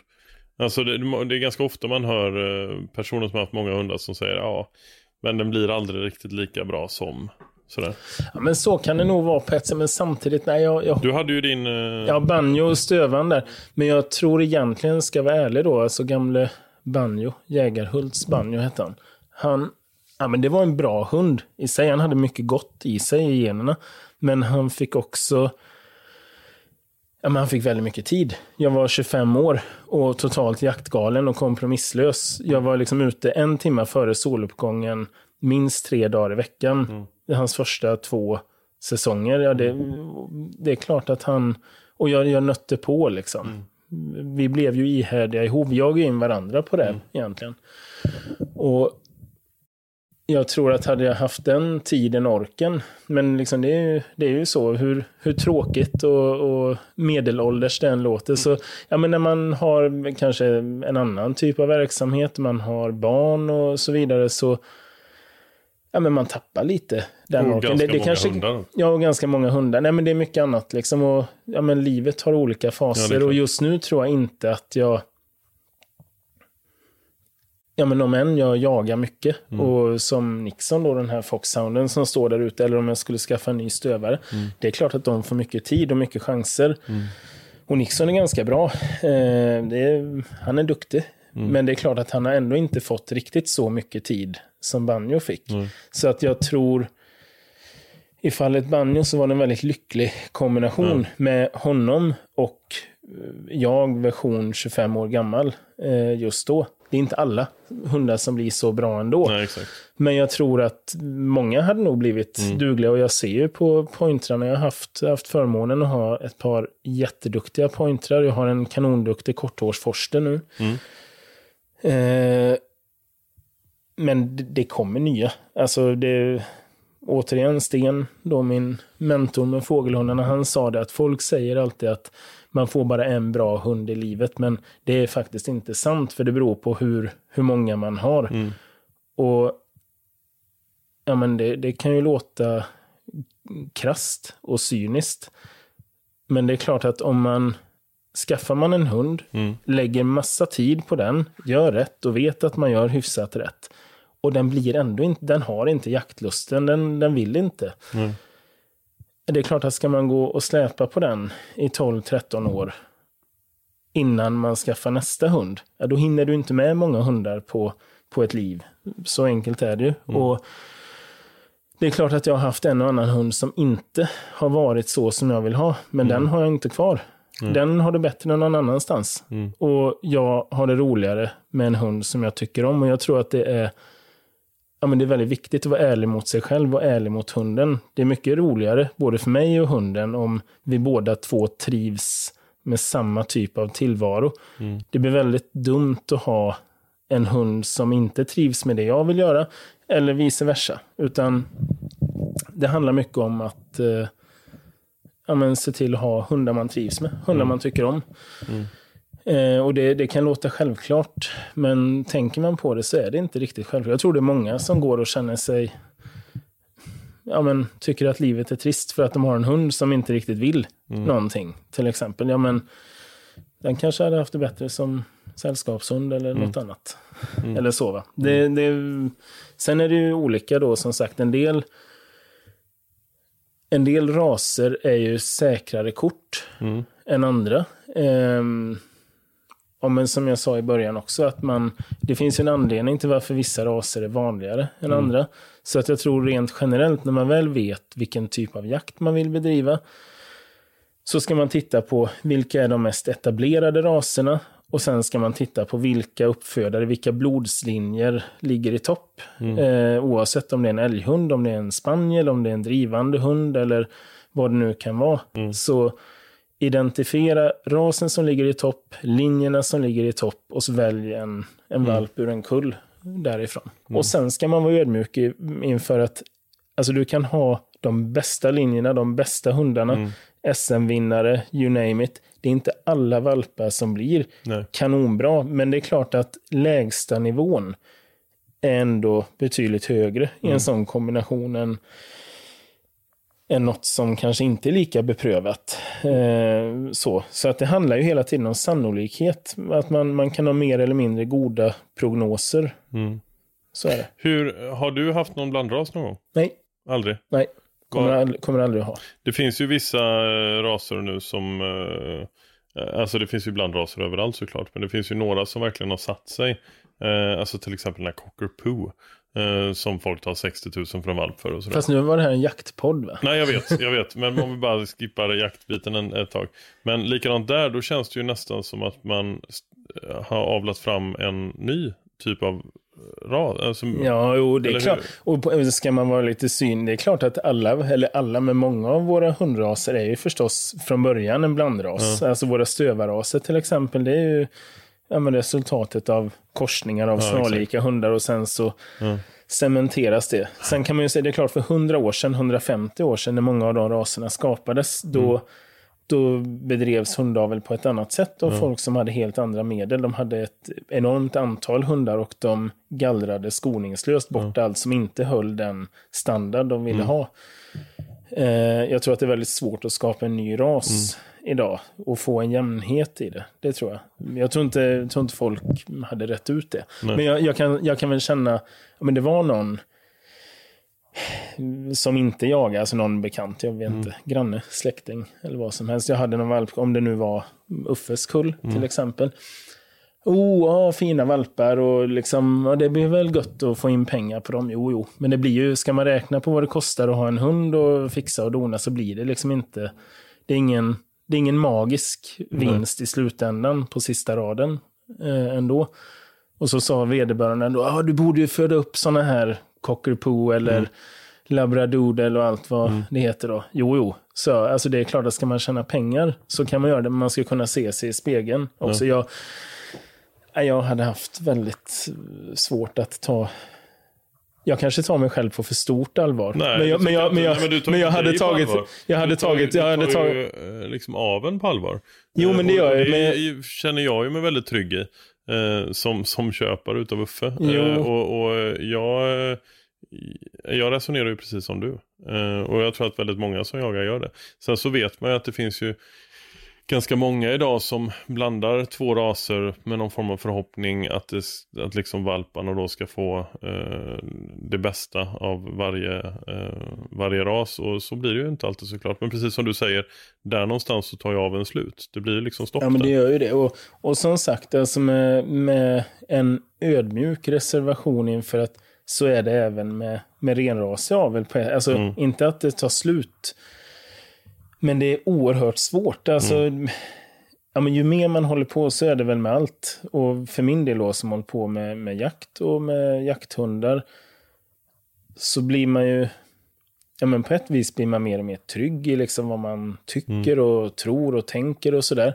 Men man blir också mer och mer ja, men skeptiker och ödmjuk. Alltså Mm. när man Ja, men när man skaffar sin första hund eller man börjar med det så är man så tvärsäker och du vet det här är si och det här är så och Mm. detta är rätt och detta är fel och de linjerna är bra och de där linjerna är dåliga. Alltså man, man är Mm. väldigt kategorisk. Det ligger väl i nybörjarens, ja, men man, man blir exakt. lite stursk tror jag.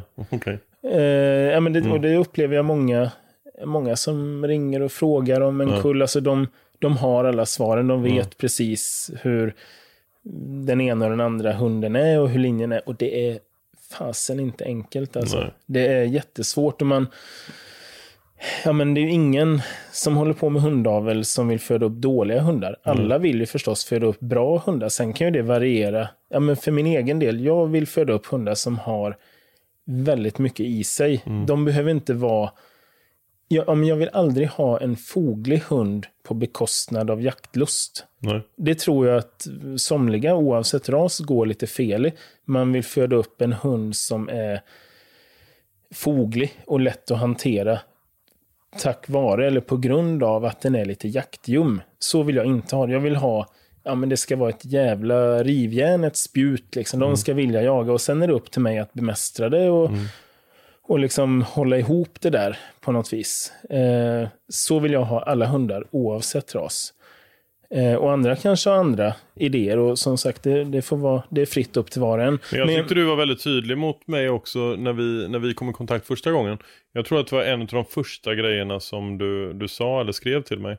Var att jag vill att du ska veta att eh, det här, jag har avlat dem för att jaga på, på, på äkta eh, springersätt. Småvilt under bössan. Exakt. Ja, precis. Och det var ju precis det jag var ute efter. Så det var ju, Ja. för mig var det ju liksom, det var ju ljuv musik för mina öron. Men, eh, men jag kan tänka mig att vissa andra eh, behöver höra det för att kanske då ta ett steg tillbaka och känna att Ja, och jag tror också, för det, ja, men det är ganska många, inte minst en spanielkull, en jaktspanielkull, det lockar ju också ganska mycket människor som inte jagar.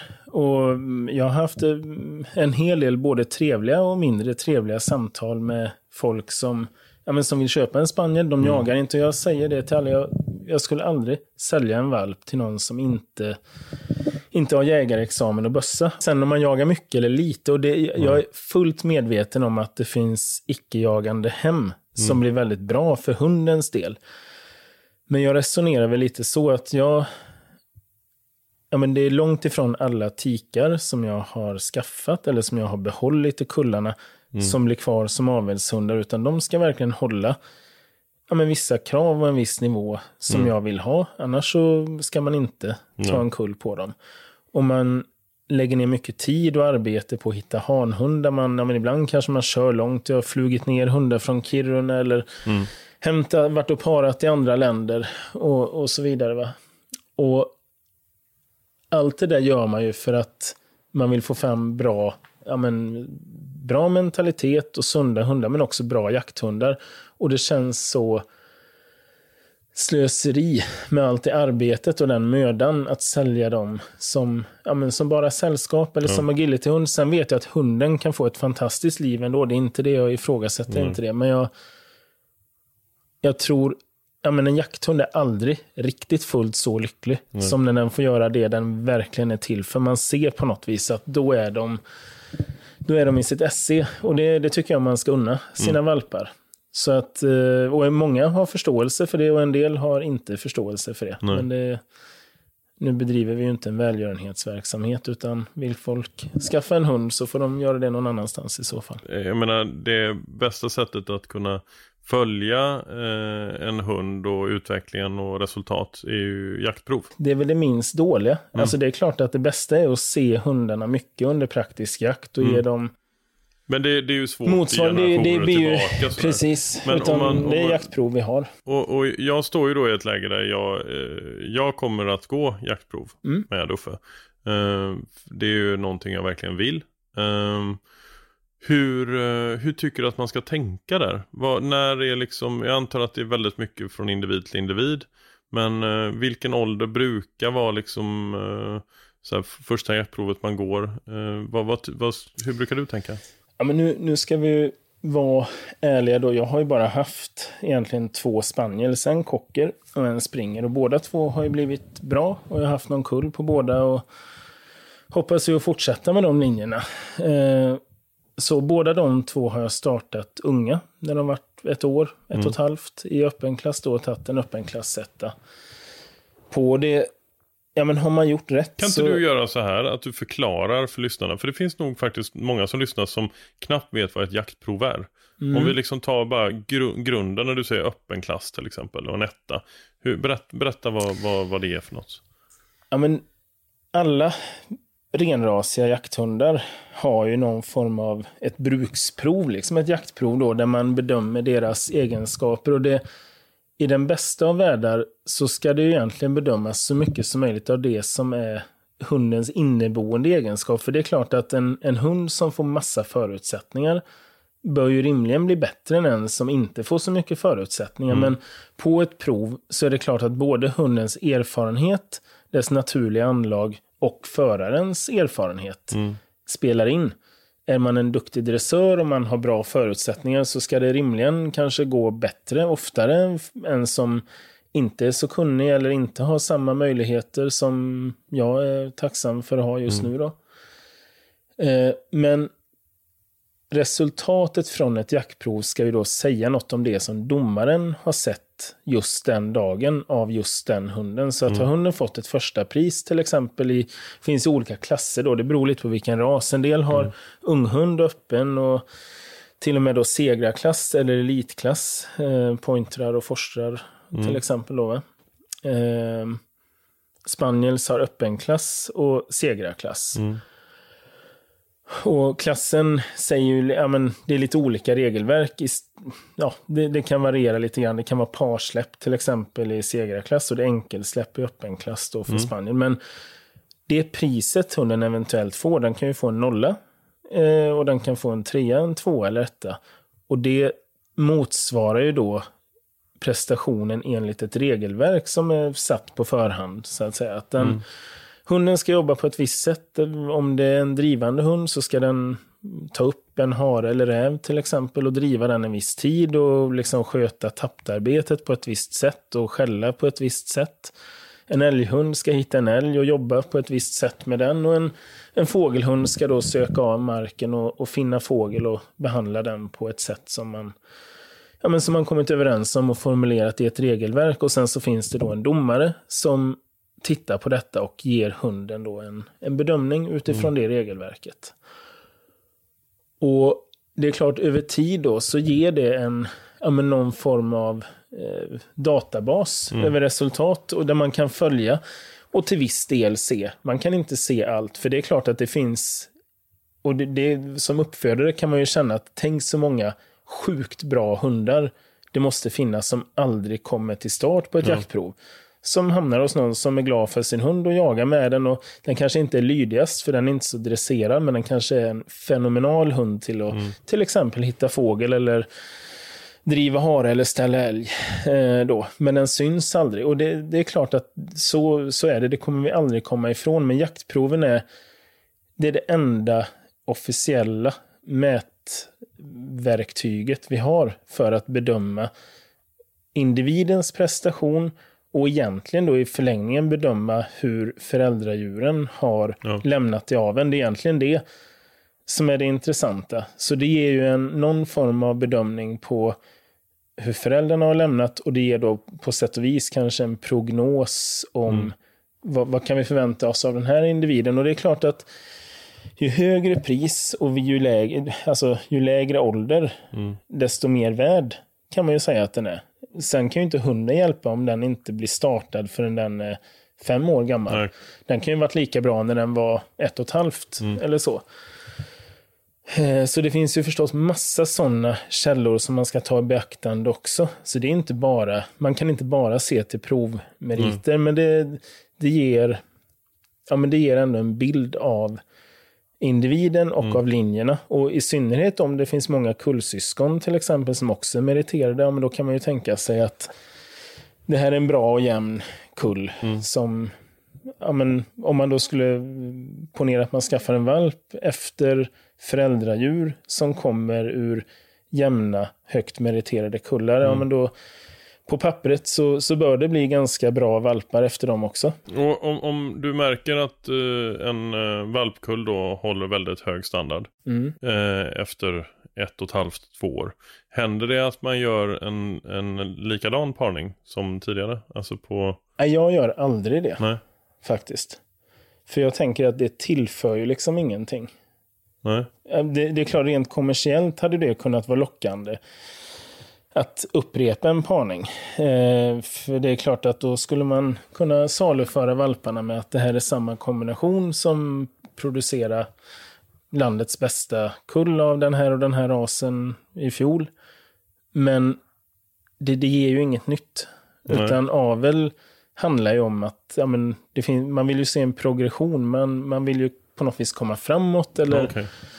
Eller förbättra. Även i den bästa av kullar så finns det ju saker man kanske önskar mer av eller sådär. Så att för, för rasernas bästa och för att liksom bredda, bredda möjligheterna inom rasen och bredda möjligheterna för sig själv i aveln i framtiden så är det ju bättre att använda en ny hane på den här tiken som Okej. lämnas så bra då. Går det att säga vad som går mest ner i generna? Alltså om det är eh, tiken eller hanen? Är det alltid liksom mix-mix eller kan, kan man märka att så här, den här tiken, hennes kullar blir alltid fantastiska oavsett, eller förstår du vad jag menar? Ja, och, och till, alltså man pratar ju om starka nedärvare. Ja. Eh, och, och det är klart att det finns ja, men det finns nog individer som i vart fall är det vi ser. Alltså om det vi kallar fenotyp på biologspråk eller så. Alltså det vi ser, den produkt vi ser som ju både är en produkt av gener och en produkt av miljö. Så kan man nog se att vissa individer har mer genomslag än snittet. Ehm, men det är klart, rent genetiskt så får de ju lika mycket gener från mamman och pappan. Ja. Eh, ja, men man hör jättemånga så här goa hobbyteorier som ju, ja, men de kan ju vara baserade på att man har haft en kull eller två eller fem och tycker då att ja, det är ju hanhunden som har slått igenom eller tiken som har slagit igenom. Och så säger man att ja, men de får 75% från tiken, du vet, det är det viktiga. Och så, där. och så är det inte, givetvis, utan Hundar har ju precis samma genetiska funktion som alla andra sexuellt fortplantande varelser. Att de får 50% av generna från mamman och 50% från pappan. Eh, däremot är det ju så att tiken påverkar en del i sin fostran av valparna. Det, det tycker jag man kan se. Man kan... Ja, men jag vet, jag hade en pointertik som jag köpte från Danmark som var... Ja, men hon var god. Det var en bra hund. Men hon var värdelös på att fostra valpar. Jag hade... På vilket sätt då? Nej, men hon var inte... Hon var inte intresserad? Nej, o- men hon, hon styrde liksom inte upp dem. Aha. Ja, men både Molly och Nora till exempel, pointen som ligger ute i hallen nu och är tjock och ska valpa vilken dag som helst. Men de är goa och snälla. De leker med sina valpar, men de kan också säga till dem. De styr upp dem. De håller lite styr. Och en del tikare, ja, men de, det blir väldigt ouppfostrat. Och, och det, det tyckte jag mig nog kunna se på den här danska pointertikens valpar, att de blev lite odrägligare. På något vis. De hade aldrig fått lära sig och liksom underordna sig på något vis när de var små då. Jag vet inte, men jag, det, det, var kan, det kan jag tänka mig att tiken i, i liksom sin fostran av valparna, så då kommer det blir ju miljö, så att säga. Men eh, det genetiska arvet är givetvis 50-50. Sen kan vi ibland se, av det vi ser, kan vi se mer av tiken eller hanen. Men det är klart det är mycket vi inte ser. Eh, åter till eh, jaktprov bara, för jag vet att eh, dels så dömer du själv. Eh, men men vad är det för typ av hundar? Jag är domare för brittiska stående fågelhundar, alltså sätter raserna och pointer.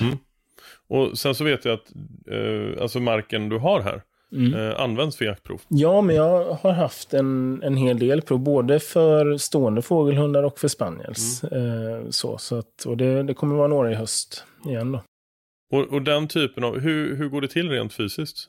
Eh, Ja, men i grund och botten ska ju ett jaktprov vara, det ska vara en praktisk jakt egentligen. Eh, där man går ut och ja, låter hundarna jobbar på det sättet som de är tänkta att arbeta och bedömer dem utifrån det. Och det, beror, det är ju lite olika. En, en älghund eller en stövare eller drever, de, det är ju ett, det är en hund och en domare och en hundförare. Man går ut och släpper och sen bedömer domaren hunden då. Tar man fågelhundarna så är det ofta flera hundar med. Så att man kanske går två och två eh, parsläpp och ser då vilken hund som ja, men som är bäst för dagen. Till exempel den hunden som är mest effektiv, springer bäst, hittar mest fågel. till exempel. Då.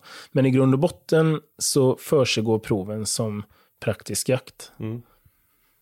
Och det ju, har ju då syfte att bedöma hundarnas egenskaper. Hur länge håller man på ungefär? Ett spanielprov eller ett prov för stående fågelhundar, de är ju snarlika i sitt upplägg och då går man ett släpp, kanske 10 minuter, kanske 20 minuter. Och sen så får man koppla och så går andra. Och sen kanske man får ett släpp till och ett släpp till till exempel eh, tills man antingen har gjort det man ska, man kanske hunden har hittat de fåglar man tycker den ska hitta och den har skött sig. Och då kanske man får ett första pris. Eller så har hunden kanske går för dåligt. Eller den är olydig. Den hittar på hyss som den inte får göra enligt reglerna och då åker man ut. Då får man ta kepsen i hand och åka hem istället. Och om det händer, hur tycker du att man ska agera då? Ska man liksom... Eh, är det, jag antar att man aldrig ska ge upp, utan, men, men eh, någonstans så kanske man ska förstå eh, ens egna och hundens begränsningar till slut Ja, men man eller? ska ta med sig det där. Och jag kan ju, ja men som sagt, det är inte så himla länge som jag har hållit på med detta. Jag Nej. har ju, ja men jag har väl gått lite all in i det. Jag köpte som sagt min första pointer. Jag hade startat någon tysk jaktterrier tidigare.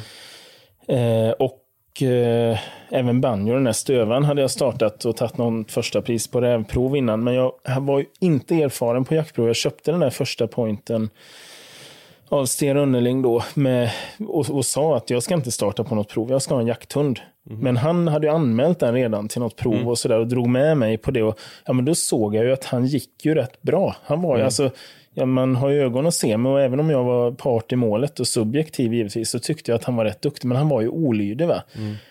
Och det är klart att då var jag, hur gammal var jag? 27, 28 någonting. Ja, men jag var väl kanske lite hetlevrad. Så. Jag blev väl lite besviken när det inte gick som jag ville och, och sådär.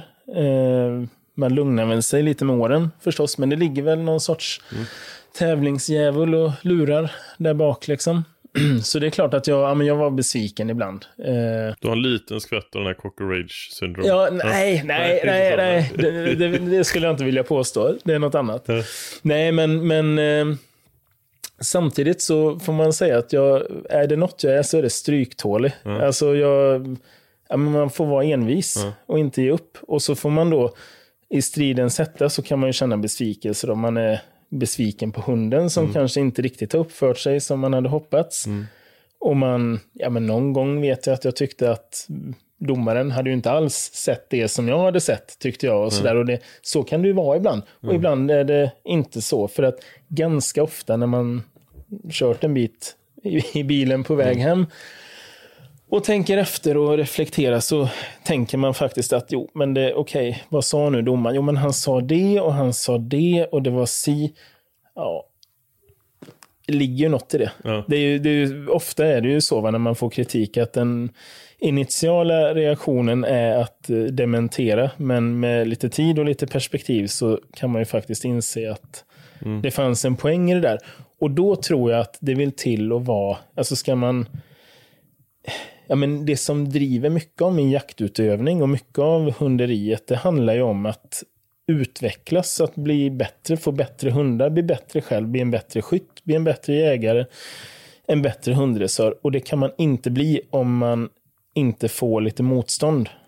Att bli struken medhårs är det första steget mot undergång. Man ska ha lite motstånd, då får man liksom åka hem, tänka igenom, träna, träna hårdare eller träna annorlunda, göra om någonting, göra rätt och så komma tillbaka. Och det har varit väldigt, väldigt utvecklande.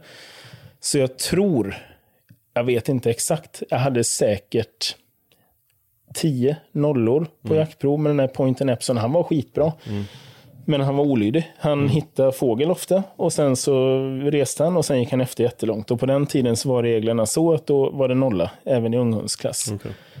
Eh, Och det är klart att de flesta hade väl startat ett par, tre gånger och sen gett upp det där. Jag gjorde ju inte det, utan jag nötte ju på. Och träna och jagade mycket med honom. Och, och det var väl kanske delvis det som gjorde att han var olydig också. Vi, jag sköt ju en jädra massa fågel förstås. Och var väl inte alltid så noga med dressyren i det, utan jag var väl kanske lite resultatinriktad. Men med tiden så blev han ju bra och så tog han etta på honom i öppen klass. Och sen, men sen rullade det på. Ehm, så att man ska vara man ska vara självrannsakande och reflekterande och försöka att förbättra, ta med sig vad domaren, ta med sig det domaren har sagt och försöka liksom slipa på de detaljerna till nästa gång. Och ja, men vara ödmjuk men ändå tro på det man gör och hitta den där balansen. Det tror jag är A och O. Och det är också sådär, alltså när det gäller jaktprov, det blir ju en Ja, men det är ju en väldigt liten värld förstås. Alltså det som jag har hållit på med absolut mest, det är ju pointrar. Fantastiska hundar, fantastiska människor som håller på med det, men också Ja, men det är ganska starka karaktärer, starka personligheter. Och det är inte alltid, ja men det, jag upplever att det är väldigt sympatiskt, det är trevligt på de där proven. Men det kan vara lite, eh, ja men man måste tåla och få kritik. Och, och våga ta för sig, men också tåla och få höra mm, det som inte är så Men det bra. kan säkert avskräcka för många. Alltså jag, jag själv har ju inte gått jaktprov och det är inte så konstigt med att jag inte haft någon jakthund innan. Men däremot så har jag hållit på med bedömningssport hela mitt liv. Jag har ju dansat sedan jag var Mm. liten. Eh, nu är det ju länge sedan. Men då, det är ju en bedömningssport. Mm. Eh, och då åkte man ju land och rike runt, eller vi åkte ju runt hela världen och tävlade. Eh, och så hade man ett gäng domare som, som liksom satte olika typer av betyg på en då. Eh, och där vet jag att det var ju fruktansvärt för väldigt många eh, att bli bedömd. Mm. Eh, jag är ju van vid det. Jag är ju liksom uppväxt med att bli bedömd i, i en idrott. Så det tror jag inte kommer vara några konstigheter för mig. Men jag kan tänka mig att det eh, för väldigt många gör att de faktiskt inte vill gå jaktprov. Eh, att de inte vill eh, ja, men kanske få en, en, en negativ bedömning eller liknande. Ja, men så, så kan det säkert vara. Jag, man ska inte ta det på det viset. Sen är det upp till domaren. Jag dömer ju som sagt själv sedan något år tillbaka då. Och ja, men man har ju ett regelverk att följa. Eh, så. Och sen inom ramen för det så ska man göra sin bedömning just då. Eh, så att säga, man har ju ett, ett fritt skön som man säger att, att tillämpa. Och liksom, men det är fortfarande inom ramarna för ett regelverk. Och kan man bara förklara det och liksom man, man kan ju lämna kritik på olika sätt förstås. Händer det att folk tjatar emot? Nej, men det har inte hänt mig igen. Men det, är också, alltså det handlar också om att man är trygg i sin bedömning. Man, man ser det man ser.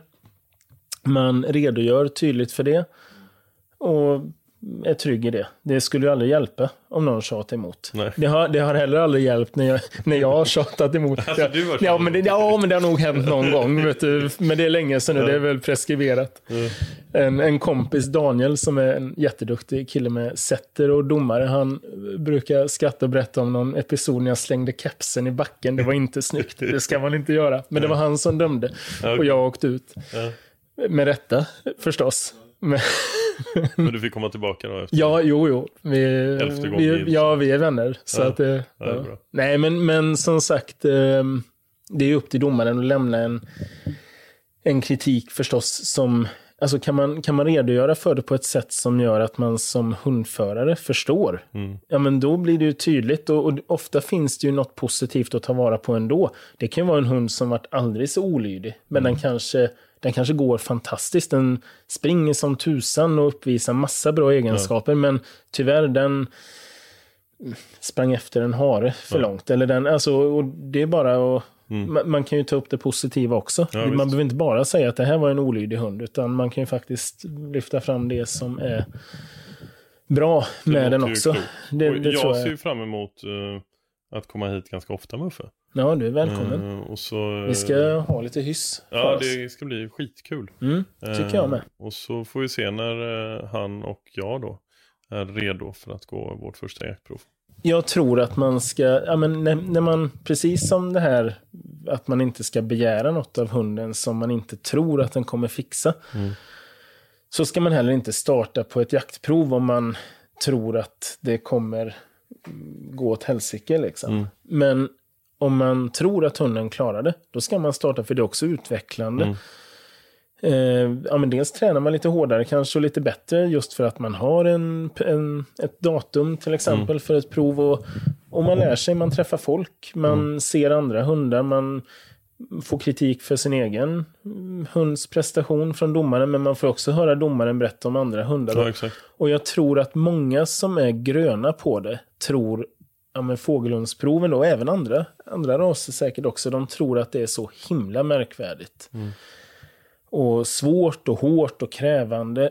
Och ja, det, det kan tyckas ibland, men i, som i unghundsklass till exempel, för de stående hundarna så är det ganska Ja, men det är ganska liberala eh, regler. Man ser till hundens inneboende egenskaper och det är inte det är inte hela världen om den är lite olydig ibland. Till exempel. Så jag tror att många hade haft väldigt gott av att våga starta om man har en hyfsad lydnad på sin hund. Eh. I, både stötande och, och, och stående eh, fågelhund ingår alltid eh, apportering i, i jaktprov. Ja. Så eh, det sätter ju också lite press på skyttarna.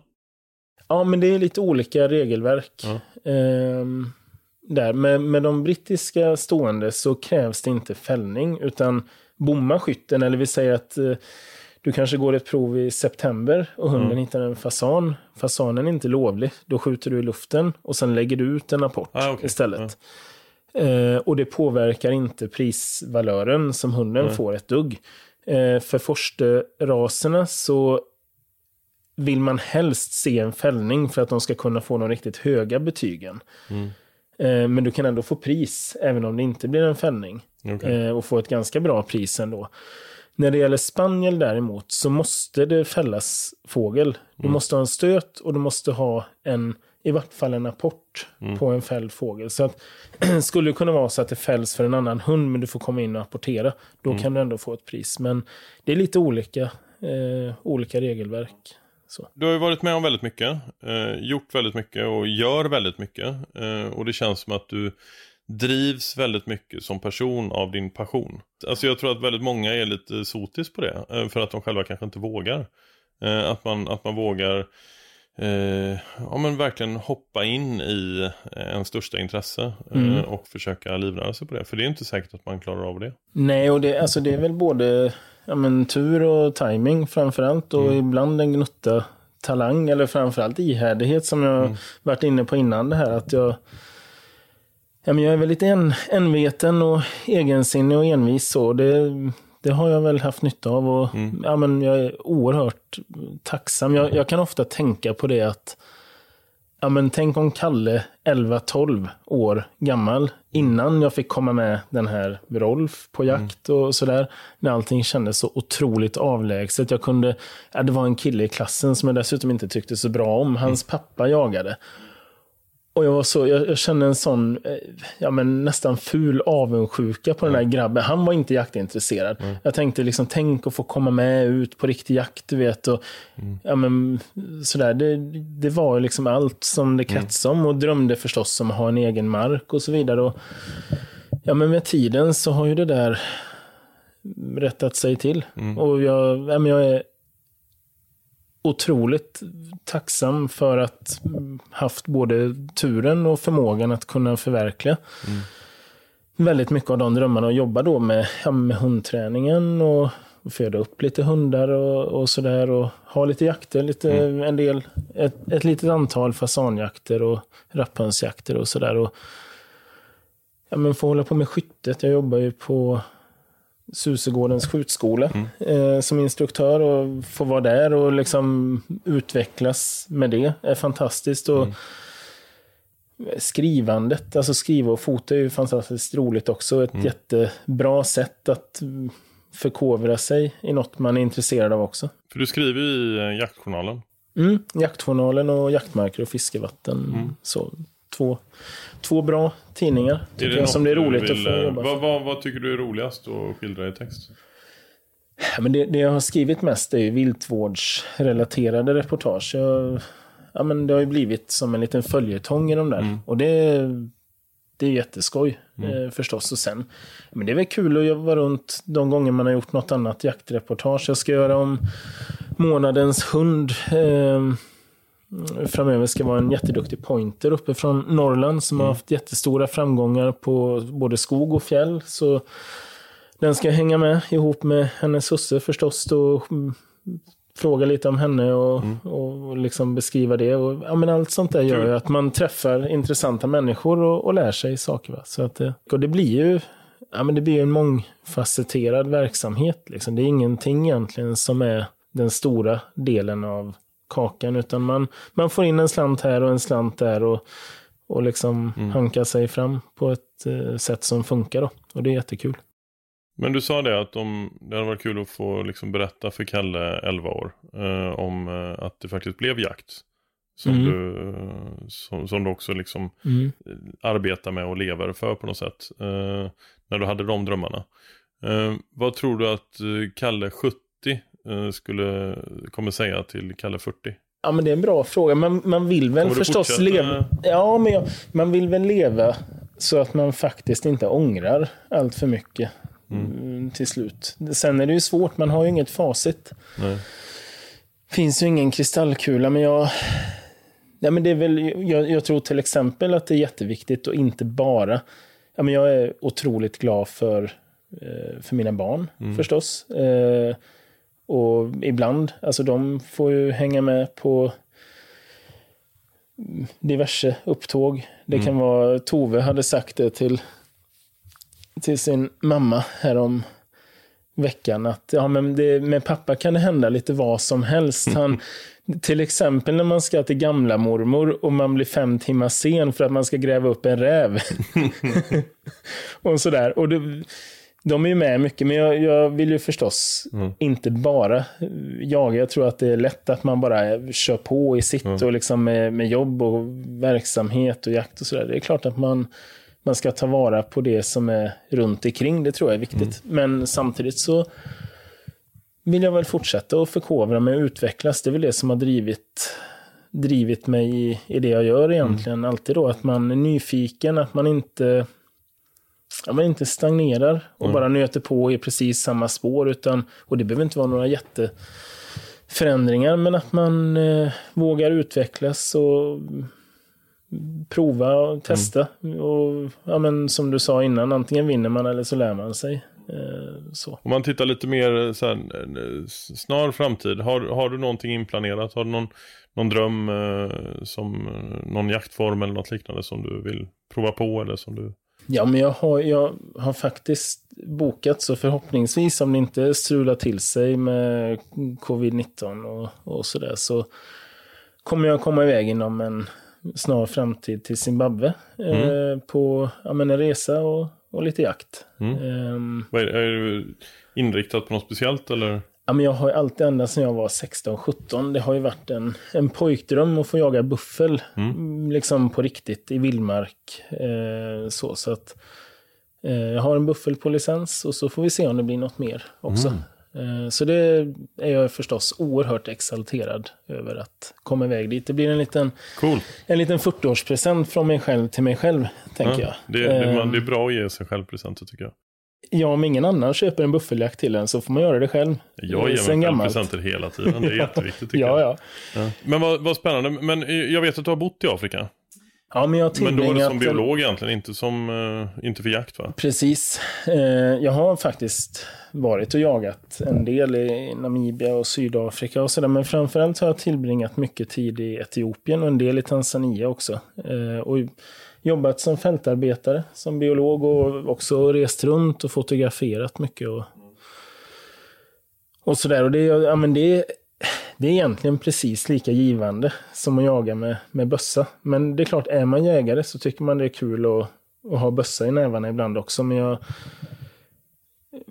kan ju med, med stor liksom värme minnas de där tiderna. Det var ju otroligt spännande. Jag var, vad var jag, 23, 24. Och hade förmånen att få ja, men göra riktiga liksom, expeditioner långt ut i ingenstans. Eh, och samla in data och information från avlägsna hörn av nationalparker och, och så vidare i Etiopien. Så att det, Det är spännande. Jag, den, den bästa, alltså den, den riktiga highlighten därifrån, det var väl egentligen när jag tog första bilderna på en apa som ingen hade fotograferat innan. En eh, ja, men Bali Mountains Vervet Monkey. Eh, en, ja, men som en lite kortsvansad, raggig markatte som lever i bambuskogar i södra Etiopien. Den var aldrig fotograferad. Den letade jag upp och tog första bilderna på sådär. Och sånt, ja men den där typen av eh, av vistelser i, ja, men på platser som man kanske inte hade åkt till annars. Det, det tycker jag är otroligt givande. Så det hade jag väl gärna gjort mer av i framtiden. Nu har det varit väldigt mycket jakt och hundar och det kommer det alltid vara. Ehm, men det hade varit kul att kunna göra det och barnen är lite större. De kanske kan hänga med på en del saker också. Att man får, får ge dem eh, lite sådana upplevelser och, och erfarenheter också. Då. Tack snälla eh, för att jag fick eh, prata med dig. Vi, vi kommer ju ses mycket mer, för jag kommer ju hänga här hela tiden med Uffe. Eh, så mig blir du liksom inte av med. Eh, men tack för att du ville vara med i podden. Eh, jag, jag har lärt mig jättemycket och jag hoppas att eh, alla som lyssnar också har gjort det. Nej, men jättekul att få vara med. Kul att ha dig här.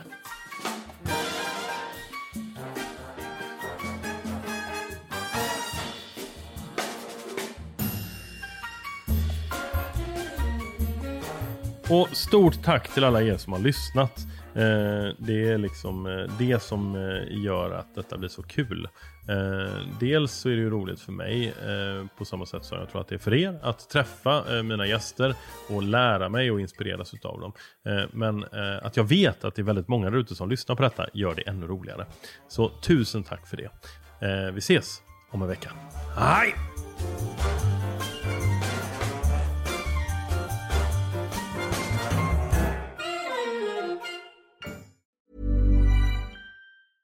Planning for your next trip?